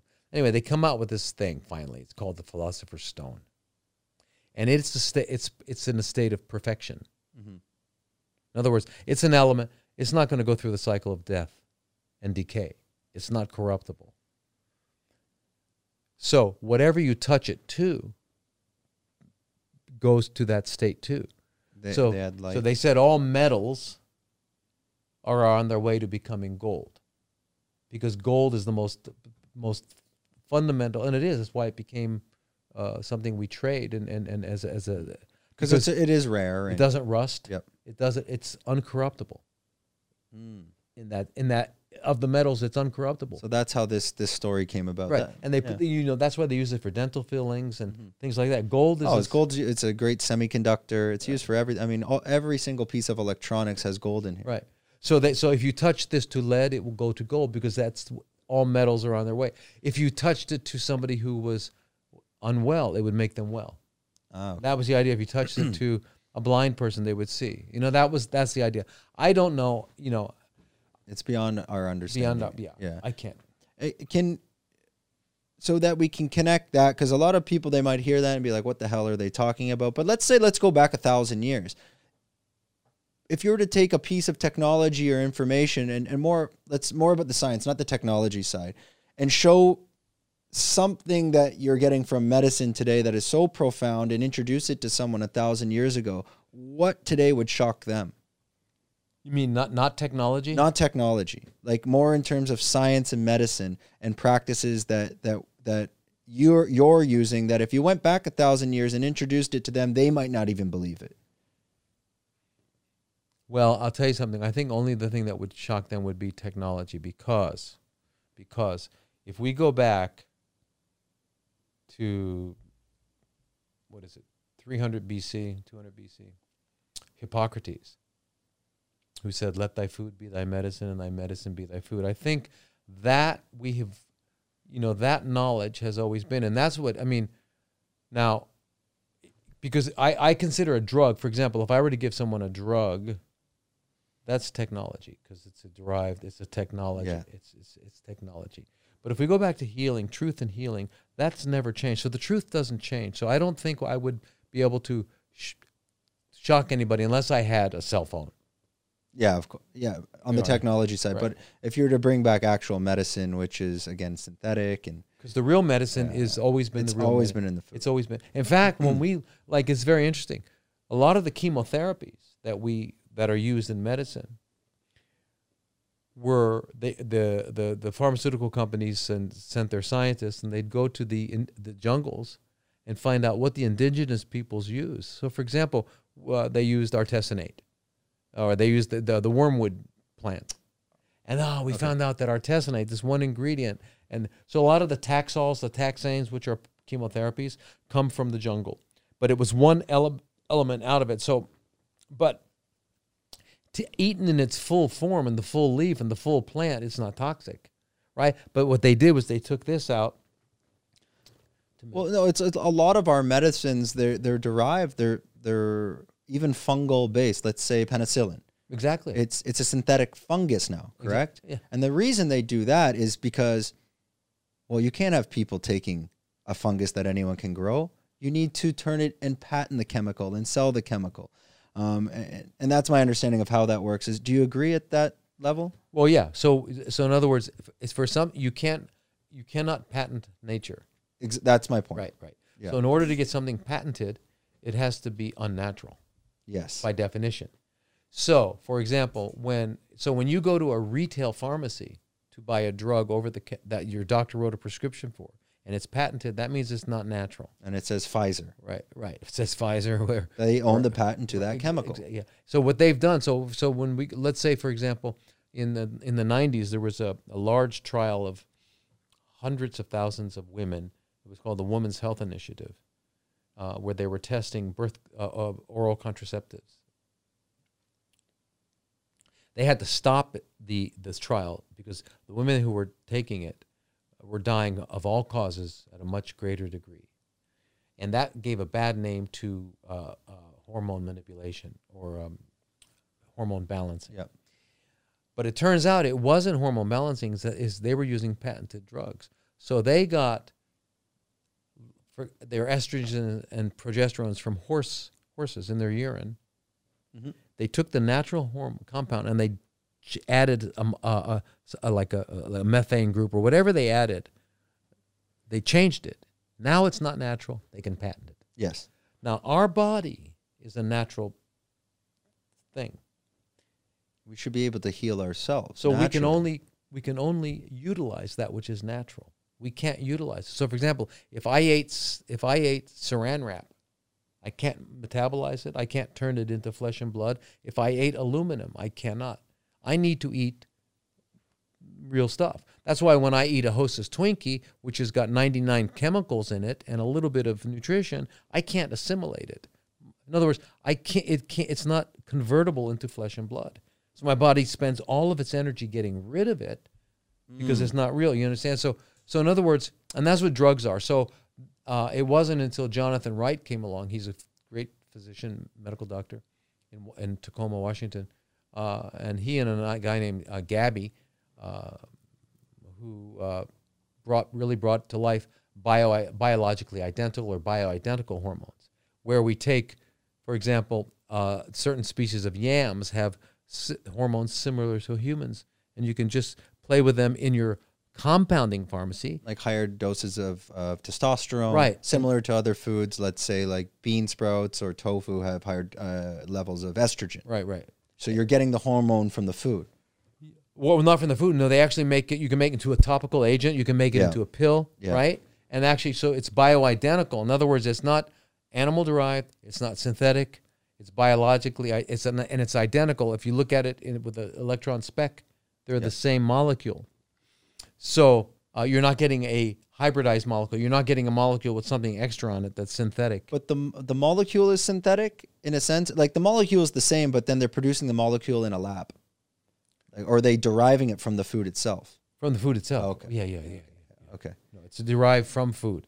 Yeah, it's similar to That's to a compounding pharmacy versus a retail pharmacy. Yeah, it's similar to what's going on. There's a study at the University of Singapore, I believe, with a guy, want to say Dr. Robert Bielman. Um, he's doing a big study on um, ergothioneine. Uh, are you are you familiar? It's a non-essential amino acid that they're trying to connect to anti-aging, and Ergo. ergothioneine. So it's like E R G O T H I E N E Thionine, not thiamine. thionine. Yeah, not Okay. thiamine. It's it's uh it's derived. Uh, it- it's found in a lot of mushrooms, but uh, specifically in like oyster mushrooms and shiitake. But it's high dosages are are an oyster, and they're trying to prove that um, by synthetically recreating this ergothioneine from the oyster mushroom because the problem is it's so minuscule within the mo- oyster mushroom that you'd have to eat like a kilo a day to get what they're trying to give you which is uh, it's impossible. How can you eat that and they're proving that this ergothioneine might be the the the the uh, human elixir or the the fountain of youth.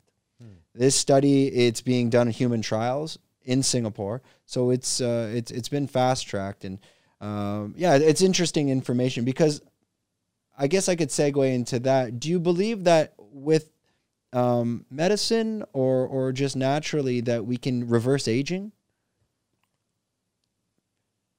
Well, we have to we have to we have to first define what is aging.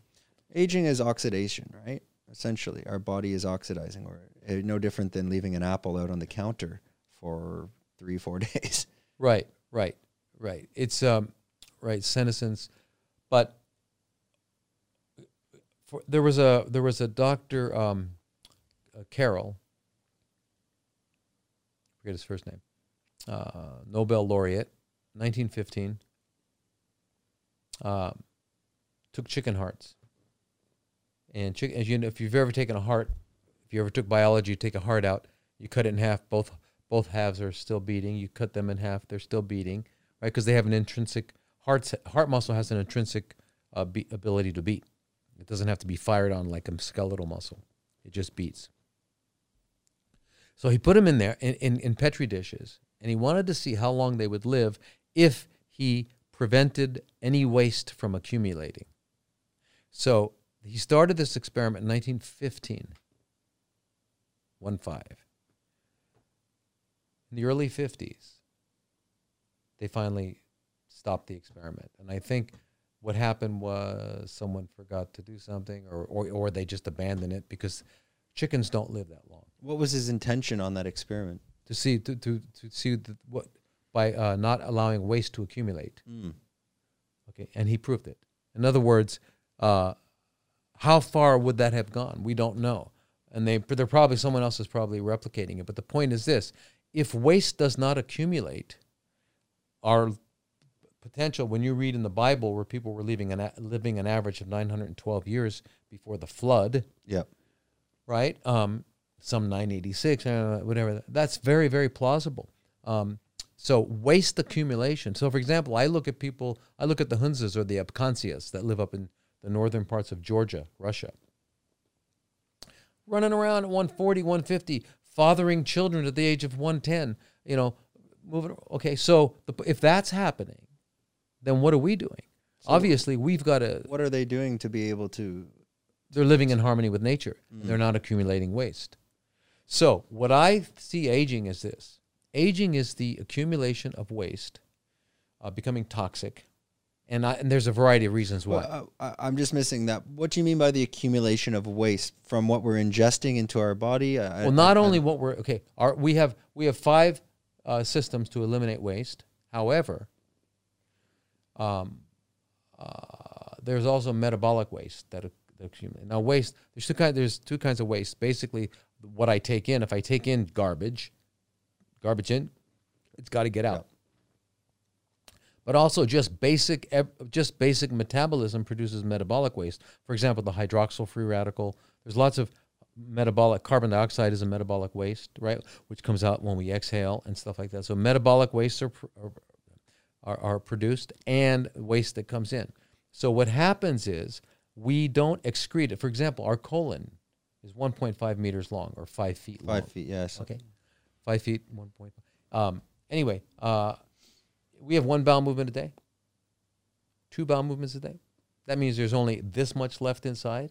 So what's happening? What's happening? Well, the one of the main jobs of the colon is to reabsorb the remaining 10 to 15 percent of the water. Okay, so it that takes six hours. Mhm.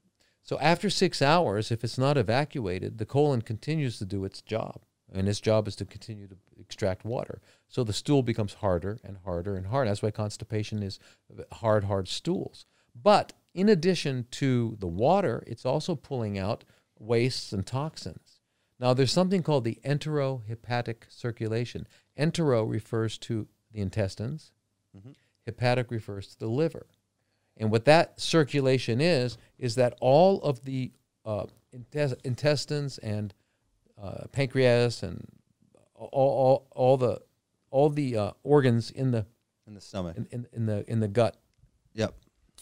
all drain into a, ve- a venous system that coalesces into what's called the portal vein, and the portal vein goes right back into the liver.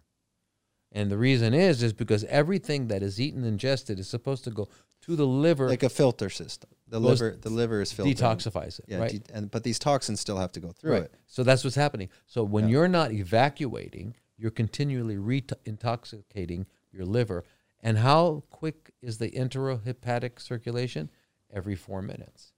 Mm. So by you not cleaning your bowel out, bowels out every four minutes, you are recycling toxins into your liver. So your liver is busy. Mm. And then if you consider that 60 to 70 percent of our lymphoid tissue, which is our immune system, is in our gut, and it is also dealing with all of that. That the best thing you can do for an immune boost is do a colonic, clean out your colon, right? Um, So like an, an enema. an enema only gets only gets the rectum and maybe a, a small part of the distal colon. Okay. But uh, yeah, or a long fast or a juice cleanse. There are ways of getting it out. And But that's just is that going to clean the colon and intestinal intestinal walls as well? yeah, It's like a it's changing your oil. right, exactly, exactly. Okay. And let's say 100 years ago, 200 years ago before cuz let's I mean it's it's fair to say all the food in the grocery store or I would say 99% of the stuff we eat it didn't exist 100 years ago, Exactly. right? So did they have to do this back then or is it because of recent diet that we should be doing this? It's interesting.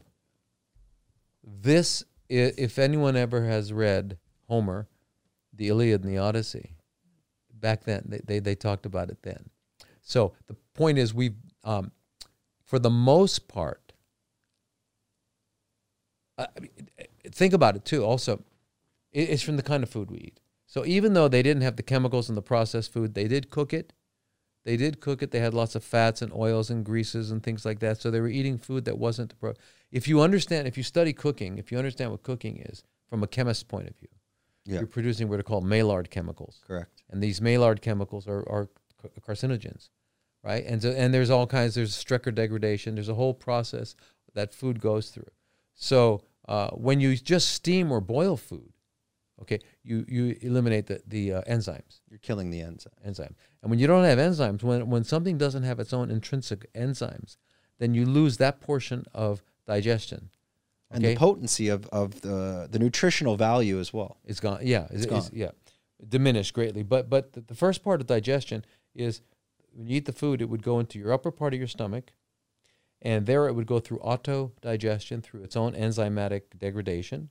Then it would fall into the lower part of your stomach, where then that's where the pepsin and pepsinogen, all these different enzymes uh, and acids, all that get together and prepare it for the duodenum. And the duodenum, it's where it's exposed to pancreatic enzymes and all that. So now, if you're eating food that's full of enzymes, what's going to arrive at the pancreas and what's going to arrive at the at the at the cells lining the duodenum is a probably 40% digested product, chyme, C H Y M E. So the work there is not that much. But if everything I'm eating has had all the enzymes removed, what's arriving there is going to require that my pancreas and my small intestines work extra hard. And what happens when things work extra hard? They get enlarged. It's called hypertrophy. We do that on purpose for our muscles. So, so you mean from by, by eating cooked food, you're adding extra stress on your digestive system? And it becomes hypertrophied, Mm. enlarged, and inefficient. You don't want an enlarged heart. You don't want an enlarged thyroid. You want enlarged muscles, but you, up to a point. If your muscles were so big, you couldn't. You'd have to hire someone to clean you off when you went to the toilet, Yeah. right? You had, you couldn't tie your shoes. So there's a point at which you reach inefficiency, and that's what happens. So we haven't. So when they've done experiments with animals, cooked versus uncooked, the cooked have enlarged, uh, inefficient pancreas, enlarged, inefficient uh, small intestines, etc. So um, yeah, so that's just steaming it. And there's a great study. 'Cause yeah, because you're adding um, you're adding heat to it. Right. I mean, I, I've I've done some work in Chiang Mai, part of the, these products, and I'm working with some guys, and they're dealing with uh, freeze drying techniques on on uh, supplements. So Yeah. they take stuff from the mountains, and then they, they use uh, uh, refrigeration technology. Actually, they're one of the only in the world that do it. And what happens is by using freeze drying techniques and turning the, the supplements into powder, like ginger and turmeric and, and whatnot, and uh, amalaki, you don't break down the enzyme tail. It state it molecular, the structure of like let's say the mitochondrion itself does not break down, and you can look at it under a microscope between, uh, let's say I, I did a freeze drying technique to let's not a cold press, but uh, adding heat to turn it into powder, uh, and they Yeah, put the- that on. It's two different things. It's two different things. So uh, Uh, back, heat heat is in chemistry is called an endothermic chemical reaction. Mm. It's no longer the same thing. you've destroyed the enzyme, Right. you've destroyed the nutrition. Right. It's no longer the same. So when you when you when you go to the chef, and if you were to, to get samples of all the food prior to cooking, look at it with an electron microscope, and then after, you've got different substances. You've you've gone through a chemical experiment. So now, but so so but but I'm saying just with steaming and boiling, because we know that enzymes lose their tertiary structure at uh, 119, 118 um, Fahrenheit and um, um, 47 uh, centigrade. They permanently lose it. If you go up to 43 and then back down, like dehydrating, right? It, it gets it loses it for a while, but it, it's restored. But after that, it's permanently. So we know if that's so we know if boiling is 212 or 100 centigrade or 212 Fahrenheit, it's permanently gone. You've lost the enzymes. But cook, grilling, frying, baking, anything like that. Now, on top of having dead food, you now have carcinogenic substances, right? Mm-hmm. And so this is so. In other words, that's why we still had cancer back in those days. That's why we still had those things, you know. And that's why. But now it's just that we have, yeah. I mean, Twinkies is Uh, not hot dogs and whatever. not. It's not. It's not even close to food. So, so the question was, uh, let's say if we even predated that to 12,000 years ago, well, or I, I, how far, I'm not sure how far we would have to go back till we invented fire 30, 40, 40,000 years ago, maybe, Discovered it, yeah. maybe something like this. So pre, pre, pre fire when we had to eat raw, even raw meat, raw vegetables. Um, if that was your diet, would you need to do these like, um, uh, ep, um, No. uh, uh, these Enemas col- or colonics, no. yeah, any type of colonics, you No. wouldn't need to. No, and even but even now, but even let's say even back 100, 200 years ago, most people, uh, uh, it was only the wealthy who could afford to have all of these specially special dishes, right? Uh, but the average person probably ate a lot of leaves and a lot of uh, grains and stuff. Uh, the, you know, the poor people, the farmers, and things like that.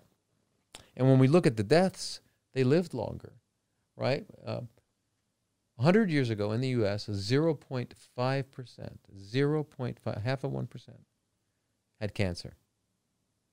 Today, one out of two men, one out of three women.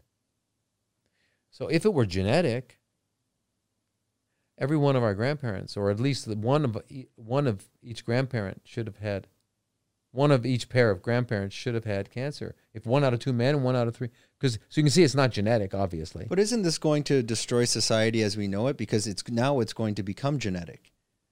Meaning, like, as okay, let's say my ancestors 500 years ago, they were, were cancer free essentially. And then in the past 100, 150 years, because of the diet, um, cancer. Uh, um, uh, there, there's a book. It's called uh, uh, the Gene Theory. Oh, I have it downstairs. Um, but it's about uh, it's more about genetics, and it's explaining that you do pass that down through lineage. So my point is that because of this, our, our new diet that's very synthetic. Um, maybe my grandparents they did have cancer. Um, they survived, but now they're they're they are getting cancer, and they're going to now pass that down. But maybe prior to them, it didn't really exist. Well, there's some epigenetic modifications that are passed down. However, it's not that you get a gene to produce cancer, because cancer is an adaptive response. Cancer is simply loss when you lose a, a certain percentage of mitochondria and you can no longer produce energy in that way, which is called oxidative phosphorylation. You go into a fail-safe mode of energy production called fermentation or glycolysis. Okay, so a chronically fermenting cell is a cancer cell. That's what it is. So then the genetic changes are downstream epiphenomenon. They're things that happen to accommodate this new metabolic requirement of fermentation. So this gene turns on, this gene turns off. So now that it can accommodate, that's what cancer is. So, um, so, um, so there's no gene. So when we, for example, you look at the BRCA genes, which Angelina Jolie made made famous, the BRCA genes for breast cancer, ovarian cancer, things like that. It's not a gene for cancer. It's a failure in DNA repair, double-stranded DNA repair, right? That you get from one one parent or the other. Um, but that's that's what they inherited, and these are very rare. So less than five percent of the cancers have some sort of genetic failure to repair some sort of mutation that occurs. But the point is this: even if you have the BRCA gene, you're Angelina Jolie, and you're born with, you got it from one parent, but we have two chromosomes, two sets of chromosomes. So therefore, the other one is not. So you're not a full-on BRCA. Yeah. Okay, so how do you prevent a mutation today, which is called somatic instead of an inherited mutation? A somatic means it occurs today in your life. How does it occur? From your lifestyle. So, what should you do? What should Angelina Jolie have done? Live a healthy life. Now, what if you're not BRCA and you're not Angelina Jolie? What should you do? Live a healthy life. So, in other words, it doesn't change. Because you could still de- de- develop it through, Through- yeah. what are Right, psychology? Because we know that breast cancers, a very small percentage are BRCA. So that all the other women that are getting it were not BRCA. So you can't look at genes and you can't, and and they use that because if it's your genes, there's only one place you can go to the guys who, the saviors are the doctors and the pharmaceutical companies. Mm. They're going to fix you. Yeah, I actually I wrote down um, because my, my mom had stage three breast cancer 15 years ago. She's fine now, but I she t- I, she wrote it down because I um, there's not a chance I'm going to remember it. Um, so she said she had stage three C, breast cancer, 11 out of 25 nodes, and she was doing uh, post double MX dose dense chemo, AC 30 rounds of radiation with a bolus, then naturopathic medicine for two years on Zometa infusions. Yeah, there's not a chance I was going to remember that. Hmm. right, right. So she was telling that, and that's because she said in uh, one of our genes we have the HNPCC, hereditary non polycystic, and she I'm supposed to go get ta tested for that. I think it's to, uh, possibly it could lead to a type of colon cancer. Poly, non yeah polyposis. Yeah, so she said I'm supposed to test for That- that. So based on what we're talking about, if I have that gene, then do I need to be, be extra careful. extra careful? Yeah, because hereditary polyposis is one of the uh, genetic ones that predispose. It's just what it means is that you get uh, you have a much you you because of a the, a defect in a gene, you get these polyps in your colon, Okay. and the polyps can become carcinogen. They become can become cancer just because because what happens is they are um, um, they become sites foci of uh, inflammation. They become inflammatory, and anything chronic inflammation, anything that's chronically inflamed for a long time, becomes cancer. That's what you know Cancer is a wound that didn't heal. exactly. Yeah. So any anything like at that chron- chronic inflammation site, I mean, you what, what would be uh, the answer to to following up on that? Would it just be regular checkups once a year to check for that gene to see if first to see if I have the gene, and if you do, then every year you kind of have to monitor it. Well, no, I wouldn't even do that. I would. I wouldn't do that. I would assume. I would say, okay, I do. Uh, or okay, I don't. Either way, you. I would live as healthy as possible, because either way, you're going to do it. You need to do it. If you don't have the gene, you still need to live because your um, your risk of cancer is. Uh, are you American? Canadian. Canadian. So you're still about one. You still have about a forty. You know, Yeah, I mean, I grew up eating garbage. One, out of two Yeah. chance of becoming getting cancer. Anyway, now yeah, if you don't have the gene, I- I've I've eaten I've been quite healthy for the past ten years, but I mean prior to that, living in Canada, I mean you grow up on grilled cheese sandwiches with ketchup and macaroni. That was their staple, exactly. and you don't know any better. Your mom serves it Right, too. exactly. Now there, I'm sure there were some mothers at that time that understood it, but in my I'm 1985, so I'm 35, so I'm going to school in the 90s. Eighty percent of the people were eating snack pats at lunch and white Yeah. bread and processed meats. That's just what it was that then. was yeah, that was food. that was food, Yeah. and you didn't know any better You didn't think about it. Yeah. didn't think about it. So I mean that can be concerning. But I, I also you said something that all of our genes and our entire body rejuvenates every seven years, anyways. Yeah, yeah. So every you're kind of shedding that. Is is that still valid, or should you still be, be careful because of the shitty diet you had as a kid? Well, here's the thing: if you remember the way, if, if we go back to aging, what I think aging is, my is that the accumulation of waste. That waste is accu- in other words, not only do our our our, our major uh, systems of elimination, urine, kidneys, uh, bowels, skin, lungs, you know, not only those, but just our metabolic processes as they accumulate because we're because we don't cleanse and I'll talk about cleansing in a minute. We don't cleanse; these metabolic wastes accumulate, and the toxic wastes accumulate. They accumulate when they start accumulate to, to a certain degree in our endocrine organs: pituitary, thyroid, testes, horm- uh, ovaries, adrenal glands, etc. Then our hormones decline. Mm-hmm. Is when we see aging. Okay, so aging is first Ah, okay. the waste accumulation, which then is followed by hormone decline, and then you see aging but that's going to happen naturally, anyways. over what 900 years maybe. Mm. If you were living a life that was where you were me- having all of your biological needs met, we don't know what our uh, potential is. We have no idea, but we know for sure it's a minimum of 160, 180. We know that we know of people that have lived to 200, 236. So it's not it. Um, it's not. It's not what it is. So, in other words, we have a very successful premature aging and premature death program in Western worlds, and we've we've metastasized to the rest of the world. When, when did we we split from that? Uh, at which year? I mean, uh, you have to go back a thousand years, two thousand years, when this uh, concept of living to 150 was feasible. Um, Was there like a, a milestone, a pinpoint, like uh, due to diet to lifestyle, where that changed? Well, there was there were more and more, there were more people that uh, lived this way before the. I'd have to take you back to prehistory, and that's another podcast. Yeah, Prehistory, because I, I mean, I've studied it. yeah. You're talking about his his his story, history, who wrote the books. There's probably a whole. I'm talking, about, I'm talking about civilizations before ours. oh yeah, I can go. I've been I've been I can go. I can have that conversation down the Graham Han- Hancock route if you're familiar. Right, right, with right. him. That's right, that's all. right, That's a, right. I just read his newest book, uh, America Before. Um, Mm. It's very dry, so I had to switch to the audio. Well, tape. he's dry. He gets dry. Yeah. very dry.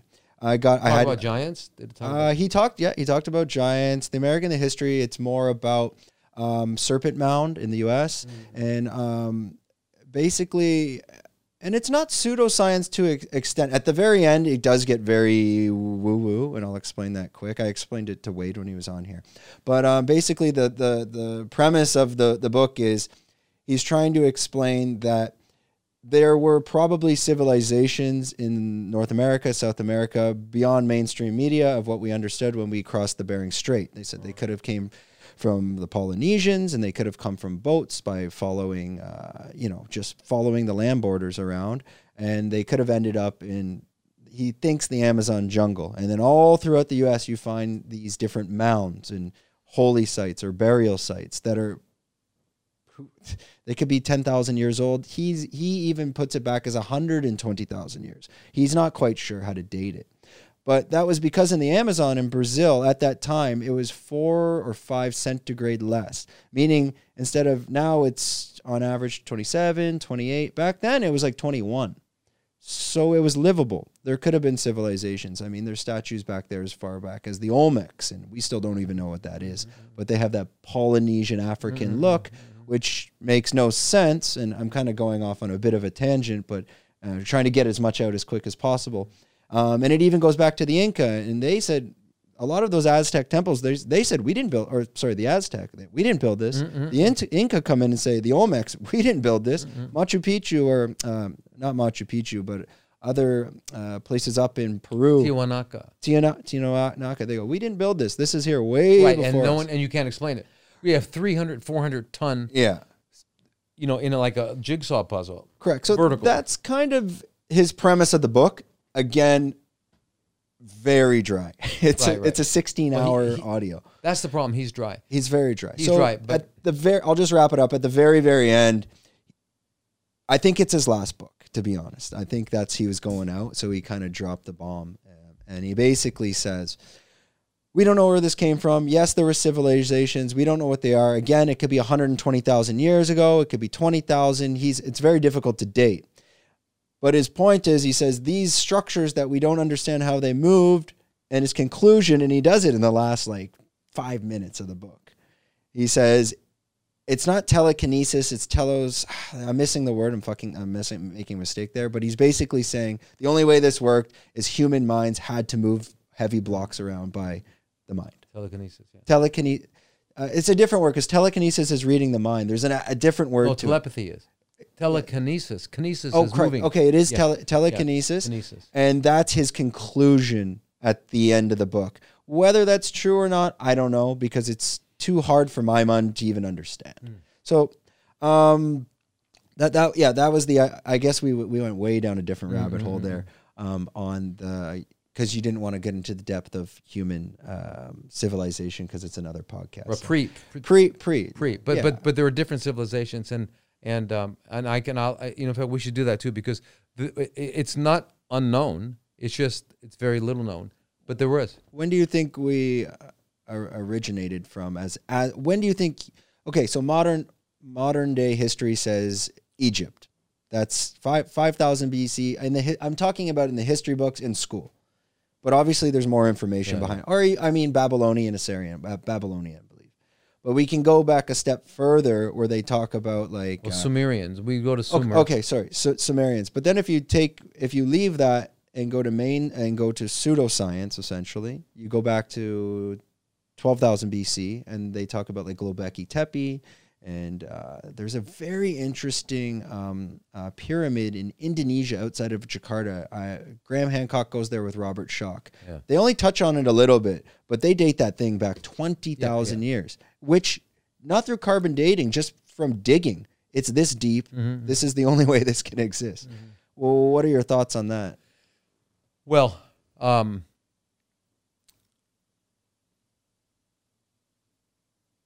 there was a guy in England in the 1880s, and he was trained. He was a British guy, and he was trained. He went to India, and he lived. He was working with these villages, and in India they have people called rishis, and rishis are Rishi or Reiki master? rishi, Rishi. R I S H I. Okay. and they are uh, kind of like the uh, elders, and they and they they carry the traditions. And anyway, there was this one group where they had they practiced the language. They had this language that they that, that, they had rituals where they would speak this language and they would read certain things. And he wound up staying there for like 10, 15 years. And he and he became friends. He said, "Well, what are you? Why are you doing this?" He goes, "Because because there's these books." so that we don't forget how to read these books. And he goes, well, why don't you read one? Well, no, that's not our job. Our job is just know how to how to read it. He goes, well, let's read one. Anyway, he learned it with them. They wound up reading these books, which they were were ancient, ancient books. Now, are they rewriting them through time because of you know the, the material could degrade? They have to keep, or is it is it the original book? I think I think it was the original book. I, I'm not sure. Okay. Anyway, uh, it talked about uh, the land of Mu. And Mu comes from Lemuria, the land of Lemuria. And the civilization, as far as he could tell from the writings, went back probably around at least 800,000 years. Mm. And he studied this one book that they allowed him to read over and over again. When he left, he went down to New Zealand, the Maori, and he went up and he spent his whole life. And he found out that there was, he found the similarities along the, the west coast of South America and all the islands, all of the islands up to Japan, why it's called the land of the rising sun, all of the things he found out that all of that and all of Asia are the descendants of Mu, the descendants of this civilization, this great civilization. And there's this one island that is a mind-boggling island to let you know exactly. It's called um, can't remember the name of it. Where is it located? It's in the Pacific. It's about 100 miles. Like Easter Island? No. No, it's like 100 kilometers off the coast of Luzon, Philippines. It's a man made island made out of spun basalt, and which is iron, which ma- which is magnetic. and what they did was, And this still exists today. yeah, yeah, You could visit this. yeah, it's Mm. called. Uh, So it's between the Philippines and Taiwan. yeah, yeah. I'm not sure if uh, I'm not sure if but Taiwan maybe yeah maybe it could be. Taiwan's a bit uh, just north of like uh, the northern tip of Philippines. Right, but and I don't know where it's out. Ah, Yeah, okay, okay. I see what you mean. Yep. which way it's out. Um, but anyway, it's a man-made island. Now, just to give you an idea of the understanding of this, their knowledge. So, whereas with our knowledge, we build machines that are destructive and have waste and produce waste. So, what their knowledge was, they understood that weather was electromagnetic in nature. They understood that. This spun basalt. So normally, if you have your, if you hold the compass over a basalt, it'll have head and it'll it'll it'll give you north south on the earth. When you hold it over this island, it goes because it's spun.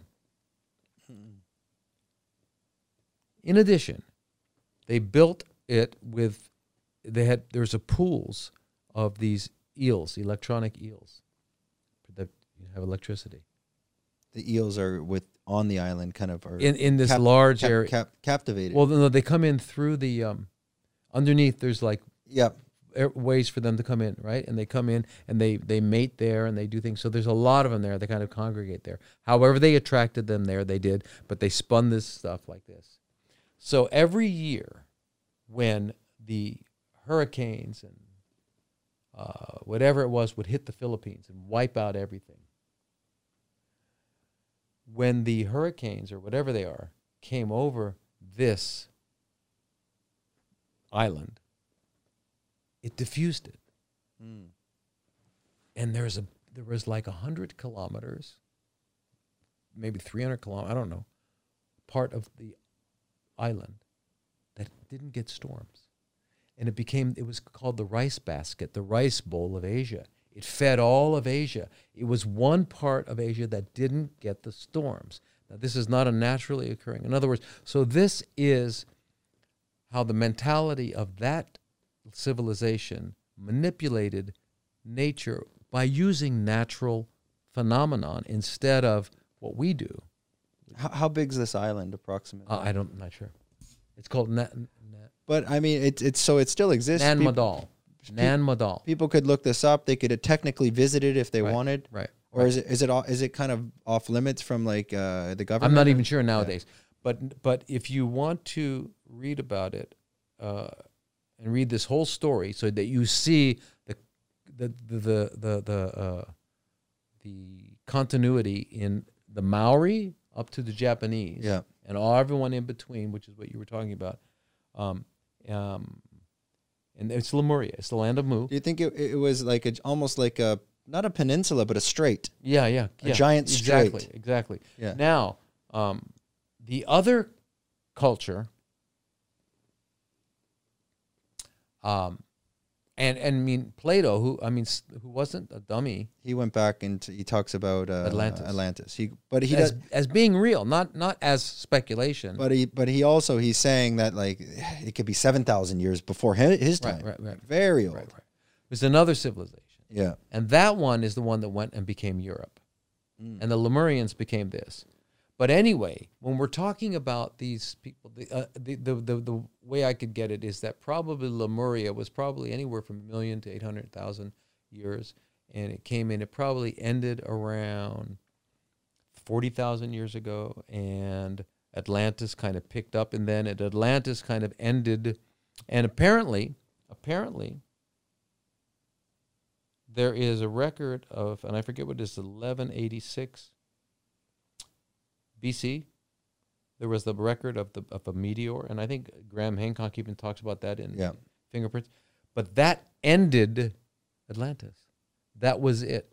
Or and uh, but anyway, that seeded it, and they became Sumerian, Sumeria, which Sumeria became. In fact, when you go back, there's a there's a uh, all the stories that we have in our Bibles are ancient Sumerian stories that existed before. They had a flood. They had a Noah. They had a, a, Well, they, that's what they say. The flood was probably that's Graham Hancock goes back behind that. You, there's stories of the flood everywhere in the world. It probably happened 12,000 BC, Right. and that's science. I mean, the, Right. the the the ice caps melted. This is what happened, I mean, yeah. and it's the only thing that even makes sense on a lot of these places where you have megalithic structures, like up in. Well, that other uh, book he had, the under, underground. Uh, I that- mean, off the one. ocean, right? Remember? Oh, that that's the one with the, where he's scuba diving in Japan. yeah, yeah, yeah, yeah. Um, but it's it's basically saying like the most interesting part of it all is when he goes up to these the megalithic structures up in uh, Peru, not Peru, Bolivia or Bolivia or Peru, um, um, or even Ecuador. Anyways, way up in the mountains, and those megalithic structures are destroyed, meaning the water levels would have had to come so high, thousands of feet. And it would have just wiped everything. Yeah. And that's kind of the premise behind it. Um, there's a little bit of pseudoscience, but there is also data and facts being like 100% the ice caps melted. Mm. They know it's could be from either meteors or uh, uh, uh, from uh, from the sun. Mm. That's what Robert Schoch thinks. He thinks Mm. probably between I think 12,000 BC or sorry 12,000 years ago, so like 10,000 BC till about 5,000 BC, there could have been um, sun lightning storms for thousands of years, mm, mm, where the sun was just shooting off electricity, which would have caused people possibly to go underground. Mm, And Dr. Robert Schoch, of all people, he's not into the pseudoscience. He's telling you like well, this is the only way this stuff could actually happen. So Well, anyway, and they dated. I think back they dated the Sphinx as being, a, 26. as be at least because 12,000. Yeah, oh, they even date it back to 26 yeah, yeah, yeah. because um, of the lion structure Mhm. that aligns with the stars of Leo, exactly which only existed 26,000 yeah, years yeah, ago. Yeah, yeah, yeah. and and they also and they also and maybe and, and you know what a lot of Joe Rogan, uh, Jo- Graham Hancock, a lot of people have listened to that, so this is not new for anyone listening. Um, but they that's exactly what in America. Uh, the new Amer- or the undiscovered America. Graham Hancock's new book. He does discuss that, saying that well, you need to understand if Brazil 12,000 years ago or 20,000 years ago in the rainforest was 21 centigrade. You also have to understand that in the, not the Gobi, the Serengeti was a forest, a rainforest. The, the planet was completely different back then. Right. Well, but the the, uh, the remember the the ridges on the on the on the back end of the uh, Of the Sphinx. Yeah, it's from water erosion. Right. It was Only from possible. torrential rain. Yeah. Torrential rain, and the last time there was torrential rain there was twelve thousand 12,000 years, years ago. ago. And that's what they showed all the geologists. Right. I mean, and they said they didn't show the Sphinx. They showed the rock side. Yeah, they said, yeah. "What is what is this? Where where do you what, what do you think happened?" Yeah. Every single one says it's from rain, right. and then they show it's the Sphinx. The what the question that always bothers me is like why what is the agenda? What is the motivation behind mainstream media science ge- geology uh, archaeology you know uh, um, to deny these facts? Because because they do. Is it control, control and if you and if you know look at it's very uh, telling that every time there was a conquer a, a, some, somebody conquered they would burn their libraries. The libraries at alexandria were burned you know and now supposedly there's a library underneath the sphinx yeah i've heard right? that you know and um, and the vatican and right. So yeah. who know we don't we don't have access to what they do. And and why? You know because knowledge is power. So to have control of the knowledge and the truth keeps us enslaved. And what was the dark ages? Nobody knew how you know what took us out of the dark ages? The plague? A guy named gutenberg. Okay. He, he invented the printing press. Ah. When the printing press was made they started to make books the first book they made was the bible and that is that brought for then got the renaissance it's knowledge because you're spreading information at a rapid rate Well, prior to that, only the only the clergy and the royalty would read. Nobody else could read. It was an illiterate world. Or and remember this when we're talking about the world, we're talking about Europe. Asians are different. You know, Chinese were highly literate and doing all sorts of stuff. Um, so we're talking about a, a European, where we our, our people come from. Um, the Europeans were the the Middle Ages, the Dark Ages were uh, they were all illiter- illiterate to control essentially. knowledge. So they took it away. So we had no knowledge. Then knowledge, once once once books started becoming, then we got the Renaissance and everything. Yeah. Okay, I think uh, I don't know any other better segue for this, but um, going back into your, your expertise in oncology, I listened to and and and anyone watching this, we discussed before the podcast. We're sorry, we're not going to go down the rabbit hole of the current situation. Uh, we both want to stay in Thailand, so that's it. Um, so we're not going to go down that hole, uh, but we'll we'll try to go down a, a different hole that is um, uh, conspiracy theory, a bit of pseudoscience, but at least we, we have an, an educated physician to give a background. It's not me and Talise throwing information back and forth that's complete nonsense based on what we watched on YouTube or read. So I, I want to jump into the science behind this. Um, understanding how uh, Wi-Fi, electromagnetic frequencies affect our body, and how does that correlate to illness? You know, it's first important, instructive to understand that uh, everything in the universe is frequencies, right? So, Oh, let's fix this. so for example, if um, um, if you look at the periodic table of elements, you have hydrogen, then you have helium, then you have lithium, and it goes on and on and on. You know, oxygen is number eight, and it goes like that. All that's happening with each element is that there's one more proton, one more electron, one more neutron. So they're just adding those. But they're sp- the the way they relate to each other, the electrons flying around the neutron and the proton, uh, um, results in a certain frequency. and those frequencies are like fingerprints. So that's why an astronomer can look up at um, a distant, distant star, millions of light years away, look at its the, the, the wavelengths, and be able to tell you it's made seventy percent of this, thirty percent of helium, twenty percent hydrogen, because that's what these are. These are uh, the frequencies. So everything is frequencies. Light is frequency. Sound is frequency. Our atoms are frequencies, and we're made up of all that. So therefore, if you understand that that's what physical reality is, is it's it's it's frequencies, then you understand that how by adding frequencies you can either, um, you know, augment, or or or or the opposite, um, diminish.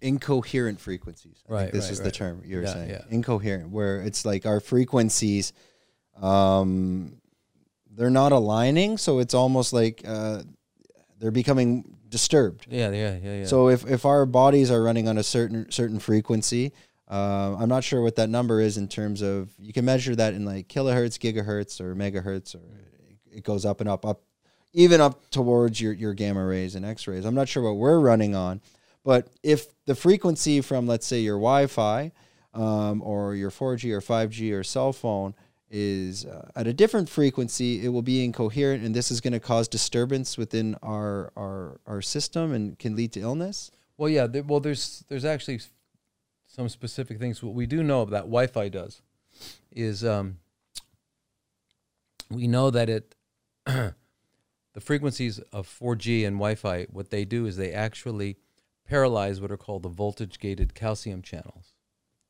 And voltage, and and what the reason that's important is because all cells have sodium channels, potassium channels, calcium channels. You know things like that are important for the functioning. Well, calcium is extremely important. Um, so they're voltage gated, meaning that they the, the, the, the gate they open and close. They open and, depending on voltage. Um, but these are paralyzed with 4G and Wi-Fi, and once they're paralyzed, then calcium flies into the cell at, at the at a rate of one million molecules per second. When calcium enters into a cell and it runs into um, um, what is it that it runs into? Like uh, the actual like molecular structure, Right. It, no, it runs into. Uh, uh, what does I can't, I can't remember the chemical it runs into, but when it runs into it, it starts to. Pro- the, the reaction is that it produces what are called peroxynitrates and hydroxyl radicals. And Okay. those actually destroy the cell. So, um, what is the side effect? What what can that lead to in terms of illness? Does it lead to cancers? Can it lead to uh, other types of diseases? Well, well, well, you guys, where are the, we have the most calcium channels? We actually have most of them on our heart, our nerves, right? So this can lead to. Um, so what we're seeing is nerve damage, heart damage, right? Uh, uh, uh, cardiac arrhythmias and, and, and things like that, heart attacks, heart cardiac arrhythmias, fibrillation, um, but nerve damage and brain damage. So we're seeing we've seen like about a 1,200 percent increase in brain tumors um, and uh, neurological problems, and also it, it affects your your just your thinking, your ability to think. Um, now, the reason that they know this is true, 100 percent sure that that's exactly the mechanism, is that um, there is a drug. There's a class of drugs we use for high blood pressure called calcium channel blockers.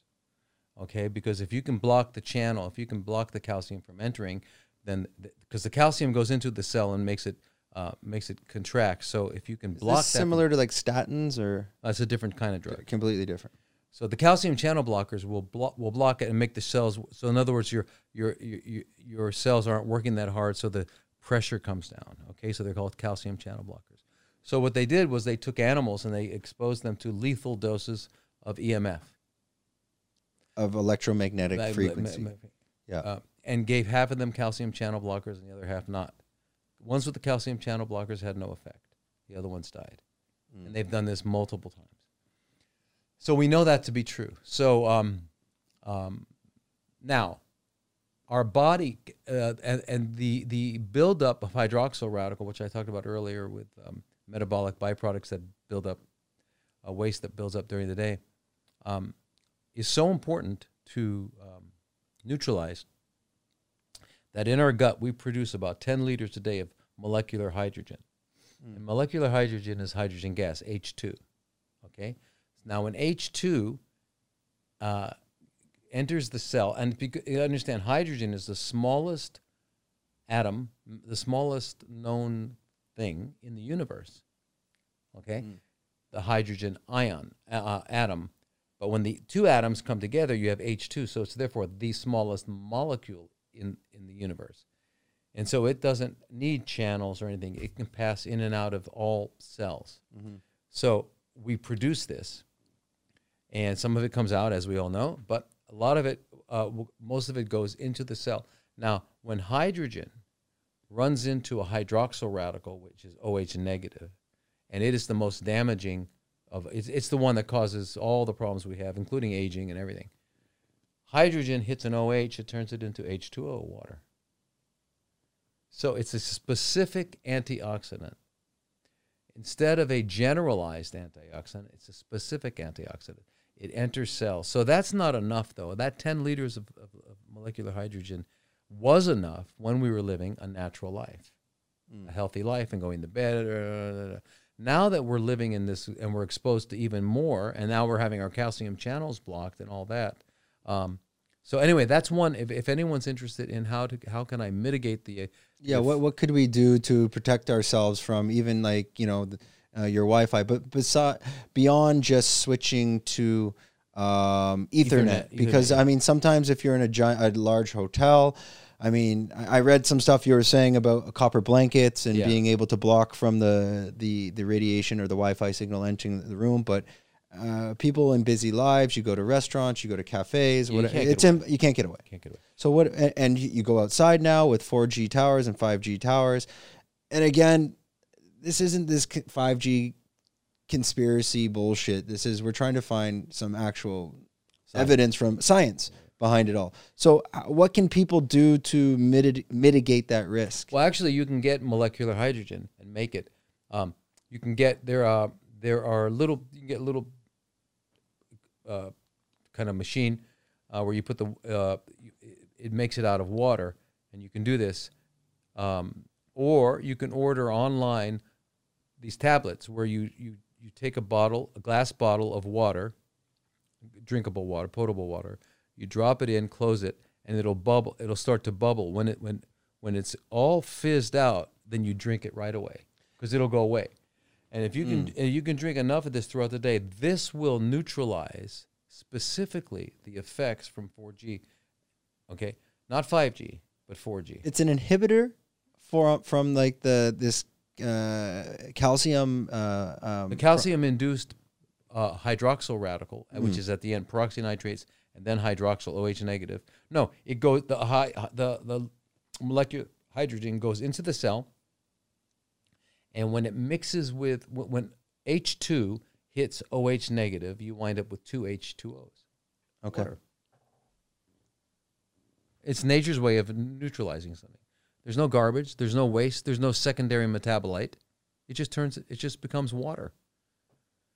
So in other words, it's the cleanest way. It's not. It's not. th- th- There's no. There's nothing else. So uh, molecular hydrogen probably is the most specific way of doing it. Other than that, you just want to de- decrease your exposure if you can. Uh, like you were saying, you can get Faraday blankets, Faraday cage. Um, you got. I, I wear. I have Faraday gloves that where I. when What I- what is Faraday? Faraday just is It's like an infused like copper material. Or? it's, it's copper or any kind of conductive ma- material that if it's in parallel enough of it, It's absor- absorbing it it blocks it when when the when the EMF hits it, it get, it can't pass. So, but before we, we started this this part, I I, I listened to your, your what you thought of it, and I, I had the same opinion as well. But I think it's fair as well that we need to play devil's advocate, and I've done the research and trying to understand. Um, okay, what is the flip side of the sto- story? And a lot of people will come out and say, no, 5G, 4G, Wi Fi, it does not lead to any uh, illnesses. This is all bullshit. Um, you can go online and watch some YouTube videos on that. And I was explaining before we, we went to air that I, I've done that research and there was a there's an article or a YouTube video but it's sponsored by the Guardian News. And basically, what they say is there is a protocol or uh, committee in charge called, and I wrote this down, the ICN IRP, which stands for the International Committee for Non Iodized something, something, something. Okay. Now, what this committee is saying is they dictate what is acceptable in EMF. And people, I, I think, let them do their own research on the e, the EMF scale, would we call it? Essentially, from like low level frequencies all the way up to X rays, gamma rays, where which they are quite dangerous for us. But they've dictated this scale, and they say, well, Wi-Fi, it doesn't fall on this scale that can harm you. Um, but it's still around like uh, I believe like uh, 60 I want to say 60 kilohertz or, or 60 megahertz. It is still quite high and it's getting very close to X-ray gamma ray. The point of this is that they're saying that well no it, it's not on the scale. Well yeah they dictate the scale of what's safe. So they've set set the standard. Um, and then as you get into that it goes even a step deeper there's a company, I believe the Guardian is the UK, and it says, well, no, there's a study done by Ofcom. And Ofcom is the managing uh, for all telecom companies, like the, the program or protocol or whatever, for all companies in the UK. Well, that, that's where it threw it off to me because, well, of course they're going to say that. And of course they're going to set the standard. And to make this, it's a bit long winded, but back to the point is what is acceptable for us on this EMF scale to live by? Because do we also, do we not uh, absorb radiation from the sun or is that complete uh, cockamamie? No, no, no. Yeah. Um, and also, do we not absorb a lot of radiation when we fly? yeah, yeah. Well, when you get above thirty thousand feet, you're that's when you need to be making liquid um, um, molecular hydrogen. And do you do this for yourself making when it- yeah, flying? Yeah. Okay. You can get the pill and drop it in, drink it. Uh, I don't fly anymore. I used to fly a lot. Yeah. But yeah, above thirty thousand feet, then you then then you really need it. Plus vitamin C. Vitamin C is very important for neutralizing. Uh, you know, you understand. My, vitamin C is uh, what they call a reducing agent uh, or an or an antioxidant. It donates electrons, so it, it quenches free radicals. Um, where the molecular hydrogen goes intracellularly and, qu- and quenches the free radicals inside. The vitamin C will get it in your blood, outside, and then the, the, hydro, the liquid the molecular hydrogen will get inside the cell and quench it. Um, but uh, so, so, you know, the truth is, um, what is the safe range? There's, we've exceeded that. We live in an unsafe. There's no long. It's like at this point, nothing. You can't even walk the streets. Right. You can't get away from it. So now it's completely defensive mode. You've got to be taking vitamin C. You've got to be taking vitamin E and vitamin A. These are the big ones. Okay. Yeah. And when you get when you get the vitamin A, get the mixed carotenoids, and when you get the vitamin E, get the mixed tocopherols because vitamin E's are called tocopherols, and you get the mixed ones. You know the alpha, beta, gamma. The same with the carotenoids and vitamin C because the vitamin. So if you got all of those, then you're getting um, And this Now- is just prevention medicine. right. And you were also saying, I was reading, you're saying zinc, vitamin D, and I want to say flavonoids? Right, right, right. Flavonoids. Flavonoids. Right. So, uh, you know, zinc and vitamin D are just very important, but also selenium. I would say selenium. So, what I take is I take manganese, which is a Manganese, mineral. yes. Manganese, magnesium, um, selenium, boron, magne- I said magnesium, vitamin C, vitamin A, vitamin E, vitamin D, and and and uh, And not a mixed vitamin. You're taking all different pills. Like, all different ones. they're yeah. all like uh, concentrated. of that. concentrated, right? And only because I live in such an artificial world. But in a and if I was in a natural setting, then I get all that I need from the food, right? Yeah. But but in our setting, we just don't we we can't get um, we can't get enough. and that's just to protect ourselves. And I was reading on one of your, your uh, I guess I will call it a protocol uh, about uh, the current situation from a year ago. Actually, this is a really good video. Again, we can't talk about it. Go check out Dr. Thomas Lodi's YouTube account. There's a video from about a year about a year ago on the current situation. It's an hour and a half. There's a lot of information on the preventative uh, medicine you should be taking, also what to do for your lifestyle, and a whole back background story of the current situation. Uh, go check that out. I watched the whole thing uh, earlier today to kind of prep myself for this this interview. But he made a good point as to why we should not talk about it. So we're not going to. But um, back to the, the, I was reading about that protocol. It- you were saying, qu- oh, what was it? Like 15, 8 to 15 grams of vitamin C a day. You're taking this much. Yeah, yeah, yeah. So, if I'm not mistaken, wh- wh- I, I take vitamin C. So, um, I take vitamin C, magnesium, zinc, vitamin B complex. Mm. Uh, I take uh, lion's mane. I take a different type of nootropic. I'll show you later. Um, I take uh, zinc.Maybe I mentioned that reishi and some other mushroom stuff, Mhm. uh, supplements, and pine pollen. For I don't know. I I feel like I get a testosterone boost, which I don't think it's actually that's what it's doing. Anyways, the point is the vitamin C. I'm taking one pill a day, and one pill is a thousand milligram. You're selling saying you're is that that's correct, right? Yeah, yeah. You're sa- you're you're taking eight to fifteen pills of vitamin C per day. Gram. Yeah. You're taking what you're taking. One a thousand one gram. one gram. Yeah. So one pill is a gram, right? So are you taking are you are you taking it by IV? No, no, orally. I'm So you're orally. taking you're taking eight to fifteen pills of vitamin C per day Yeah, and you take it throughout the day. throughout the day. Um, how? Otherwise, uh, it you'll get diarrhea. you how- yeah, there's there, there's a certain isn't there a certain threshold like at which point your body cannot absorb any more Right, vitamin C? That's I've read online that the body cannot absorb more than two thousand milligrams or two grams. Well, no, it's per per in time, but over the like. So the best way to do it, the easiest way to do it, is to get a pure vitamin C powder. okay. Pure. Where where could they get that in living in Thailand? Uh, you have to go. You have to go online. I, I'm not sure if iHerb has it. I order it myself from through the U.S., but um, um, yeah, I've got many bottles, uh, but they'll run out eventually. So it's like a, a powder you're putting into your Yeah, water. So, so what you do is you take out about te- 10 grams okay. and put it into like a liter of water, Okay. and just sip on it slowly throughout the day. So whatever else, you need to be drinking other things and eating whatever you're doing, but throughout the day, so that you've because then you'll absorb it all, right? And so you start in the morning, and you you you make a, a deal with yourself not to finish it until like 6 p.m., right? Um, and then so so from morning till 6 p.m. you drink it, you will have absorbed it all, and that's the amount of vitamin C, or it's only a vitamin to primates and guinea pigs and fruit bats, certain certain certain unique um, um, distinct species, uh, because uh, all other organisms, plants, animals, all make ascorbates, which are vitamin C. So your dog does, your cat does, elephants do, bears do, uh, crocodiles do, uh, lizards do, snakes do. They all make it. So it's not a vitamin. They don't need to ingest it.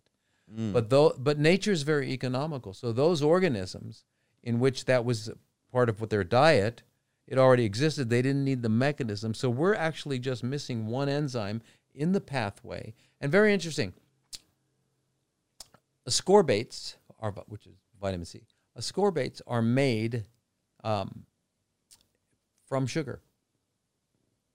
They're actually made from glucose uh, in plants, uh, in animals, and um, um, in, uh, uh, in, in, um, I- I mean, in animals make it from glucose, and plants make it from mannose, from a different from a different one. But anyway, we're missing that last one enzyme. We just don't have it, so we can't make it. Right? We, I assume it, we've never been able to make this. Never, never, Okay. never. Because it's part of our diet. So nature's economical. So for another organism, like a, a, a dog, uh, who's getting something in their diet, their body won't have to make it, whereas we would, uh, we would be making it because it's not part. In other words, nature nature thought of everything, right? So you, you don't have to. Um, So how how are we getting it? Because obviously we couldn't get it synthetically a thousand years ago. How did we uh, Well, get well- get uh, the recommended daily dose of Right. vitamin C back then? Right. Well, um, eating uh, eating a natural human diet, you'd be eating a large amounts of uh, plant plant food, right? So if we look at our simian cousins in the jungle, like the, the chimps and the gorillas, they eat uh, ten to twenty times more fresh vegetables and fruits than us. And also understand too that the difference between the fruit when I was growing up and the, today, in terms of what it has nutrient wise, is tremendous. I mean, when I was growing up in the late 50s and early 60s, the food was, uh, it tasted completely different than it does now. And imagine that was completely depleted from um, the two generations before, right? And, and, and when they first started talking about the soil mineral depletion in the soil, which affects the, nutrients of the plant, they were first talking about it being at dangerous levels in a report that came out in the 1920s. So imagine where we are now. This was pre-pesticides. Yeah. So imagine where we are. So the so the amount that we're getting in our current vegetables and plants is just simply not enough. Uh, we'd have to be eating, literally eating all day. So one of the reasons, one of the uh, one reason that one should make themselves fresh vegetable juices, not fruit juices, because you don't want to concentrate the sugar, but fresh vegetable juices like celery, cucumber, kale, Carrot. spinach, yeah, and things like that. Um, um, is uh, because you're getting when you're removing the fiber, you're getting just the nutrients. So one liter of a fresh vegetable juice is an armful of vegetables. You could never eat that much, but mm-hmm. you're getting all the phytonutrients, minerals, and all that sort of thing. So if it's organic, this is this this is the only way. So by drinking lots of green juices and and and also you know oranges and fruits and eating that all day long, you would probably get enough because considering the fact that even our organic vegetables mm-hmm. are are are don't have the the nutri- nutrients that they used to have. Is that because there's issues with the soil and mm-hmm. tilling Mhm. That have led to deficiencies in B12 and vitamin B Well, be, we, deficiencies in minerals, minerals? minerals and microorganisms. So the minerals and the microorganisms are what contribute to the uh, quality of the plant material, right? And, oh, and and because of our deficiency in, in these uh, vitamins, minerals, uh, and, and whatnot, um, this is why our body is not uh, optimized and, and, and able Yeah. to protect itself against these diseases, or not diseases, these, um, uh, let's say, uh, EMFs coming in into our, our into our health and, and causing serious health issues. right, right. But pri- prior to, um, let's say prior to the invention of the telephone, because that's something that that we discussed, and maybe we can touch on quickly. Uh, we discussed this before the podcast. I, I think there's an interesting correlation between uh, the release of 5G and certain diseases, and the release of 4G and certain diseases, and 3G and Wi Fi, and so on. And again, this is not this pseudo woo woo science. You can actually go do the research yourself and look at when 4G came out, what came out. Wow. Yeah, yeah, yeah. S A R S. Okay. Other things like this. And it goes all the way back. And we discussed that when was electricity fully used and the telephone? Fully used opti- um, by over 40% of Americans in 1918. Two years later, Spanish flu. Um, and I heard that again. For I've explained this, I think, on this podcast before from a reputable uh, nuclear refrigeration physicist up in Chiang Mai. That's from the UK. That used to work for the um, uh, the the um, the UK uh, Navy. He used to work on submarines off of Argentina. So the guy, he, he's got. It's not some kook that's making stuff up. All they did was point to the evidence and the facts, and that's. Uh, what What are your thoughts thoughts on that? As we release new technology into the world, how can it, it affect us uh, in ways that are leading to the these illnesses? Yeah. Well, we got two pro- we got two two pronged problem, two two f- really um, together it's like uh, a formula for for destruction and death and uh, species ending stuff. And that is uh, our nutrients have been so depleted that we don't have the ability to we don't have the physiology, the biochemistry and the immunity to protect ourselves the way we would have Even two back 200 years yeah, ago two hundred years ago. Yeah. before before any of this stuff. But now, but now, we're we have all this excess stuff that we're exposed to that is um, that would require much greater amounts. So uh, we're at this point we have to take mega mega vitamins doses. Uh, minerals are a big deal, and we, we can talk about minerals, but but but that's a very big deal. Uh, remember, the vitamins are made by the plants. Plants can do that if they have the minerals, Yep. right? And so minerals are. Um, so when we think of micronutrients, we think of minerals and vitamins. Okay, um, they all come through plants. When we think of the macronutrients, which are carbs, proteins, and uh, fats, they all come originate in plants. All fats originate in seeds and nuts. All carbohydrates originate from plants, and all proteins, amino acids, are are made initially. All the essential amino acids are made by plants. Animals eat them, and then can can can add can make uh, make their own uh, uh, additional proteins, Addi- additional amino acids.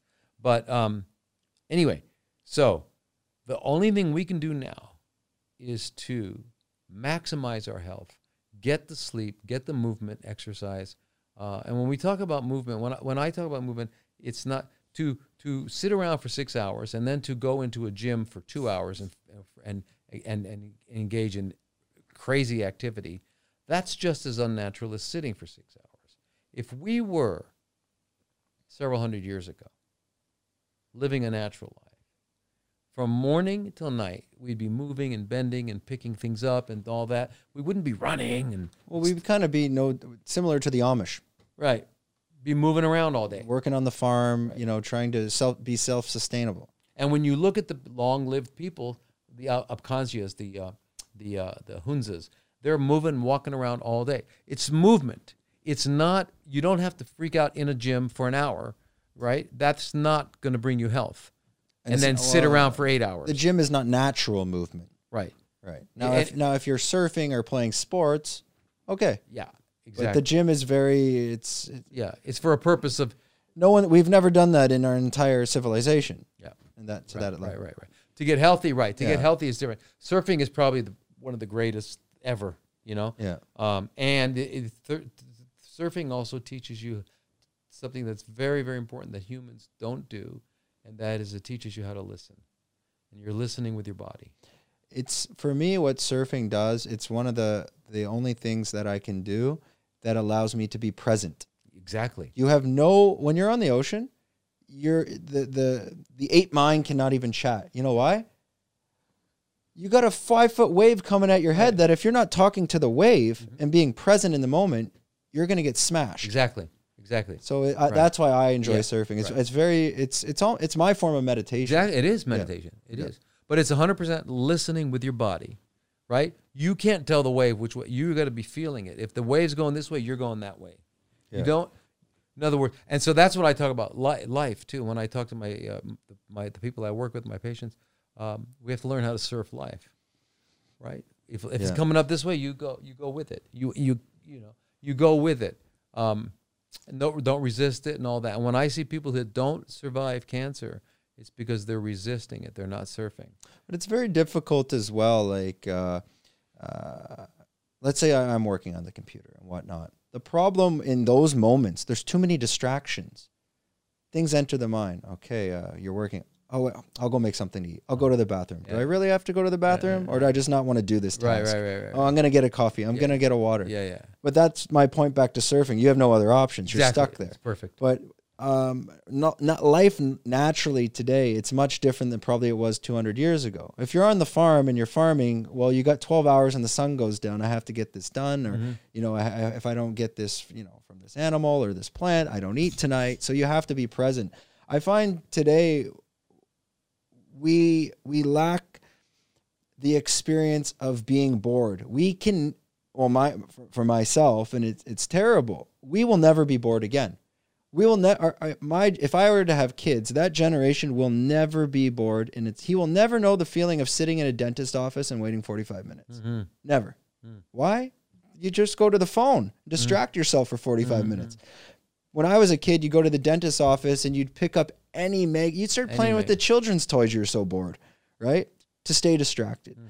So I don't know how that's going to influence in the long run, but I- I don't know if it's a good thing either. Well, no, it's not. But the the biggest the biggest uh, loss that these the video games and phones and all that do, Yeah. is that they they destroy imagination. Okay, and if you remember, Einstein said imagination is more important than it's the most important part of human intelligence. And and that is because when you're playing a video game, um, all the answers exist, all the possibilities exist. You can't. You're not creative. You need to just follow, find the rules and follow them and beat them. Right? Be the best at their game. Okay. When I was a kid, there was nothing like that. Okay. Okay. You be this Ah, guy. I'll be this guy. Yeah. Okay. This is our gun. Stick, yeah, yeah. And then you know you you you had to Create make things up your environment. extrapolate. Yeah. Yeah. You made it and then your imagination was like that. Now you don't. Now with you're sitting there, you got to okay, what are the rules? What are the rules? Okay, it's all deductive. There's no inductive reasoning. It's Mm. all deductive. And so when you're so you become a good you might become a good fighter pilot or something like that, but you're not going to be creative. You're not going to be able you're not going to come up with um um yes. So and, and so and so the people that do make that the people that do um are, are are the musicians, are the musicians in our world, the musicians and the artists, because they are outside of that. They uh, and usually they're not. They're usually like not always, but they're usually not that into um, uh, all the stuff that we're that, that, that like they- they're not- Technology. yeah, and they're not good at school. Yeah. You know. So my son uh, told me, um, like 15, I, don't want to go to school. He didn't like it, and uh, he didn't need it. He's doing great. He's a he's an amazing musician, singer, songwriter, living in Japan, and uh, you know, and for him, music is his meditation. You know, um, so um, yeah. And what is music? Music is now. and it's also vibration frequency as well. Right, right. music, right. But it's like you said, you're present. You're yeah, you You're have to be in the moment. Yeah, You're in the moment. yeah. You, you know, the goal of a song is not to get to the last chord. Mm. right? Just like dancing. You don't dance to wind up at a specific spot on the floor. The dance is the dance. The dance is the reason to dance. Yeah, And that's music- very. That I can go into that for, for a, l- a little bit, but I know what we'll, I think we. we know, I gotta run. Yeah, he's got to run. We well, he's a little strapped on time, but I'll finish on that point. Um, uh, your your process on understanding um, uh, music and dance, and there's no end goal. I I think end goal it's a very masculine mentality that's been created uh, by the earth, but the earth. When you think about it, we call it Mother Earth. Mm-hmm. It's expanding, it's growing. The universe is expanding and growing. And as we know it, there is no beginning and there's no end we, mm-hmm. from the science we have. Mm-hmm. But for some reason, the masculine mentality on human earth, we need an end goal. Who won the game? What's the score? Yeah, yeah. Did you read the end of the book? Yeah, yeah. When does this podcast end? Exactly. We need closure. But I think when you're riding the wave, the wave of life, and again, music, whatever you're applying it to on the art side, stop thinking about closure. Stop thinking about the end. Enjoy the journey. Yeah, exactly. Okay. Exactly. Okay. On that note, we'll, we'll uh, well, there's there's so much we missed. We'll try to get back to it, but uh, we've probably been doing this three hours. Yeah. Um. So this is your camera here.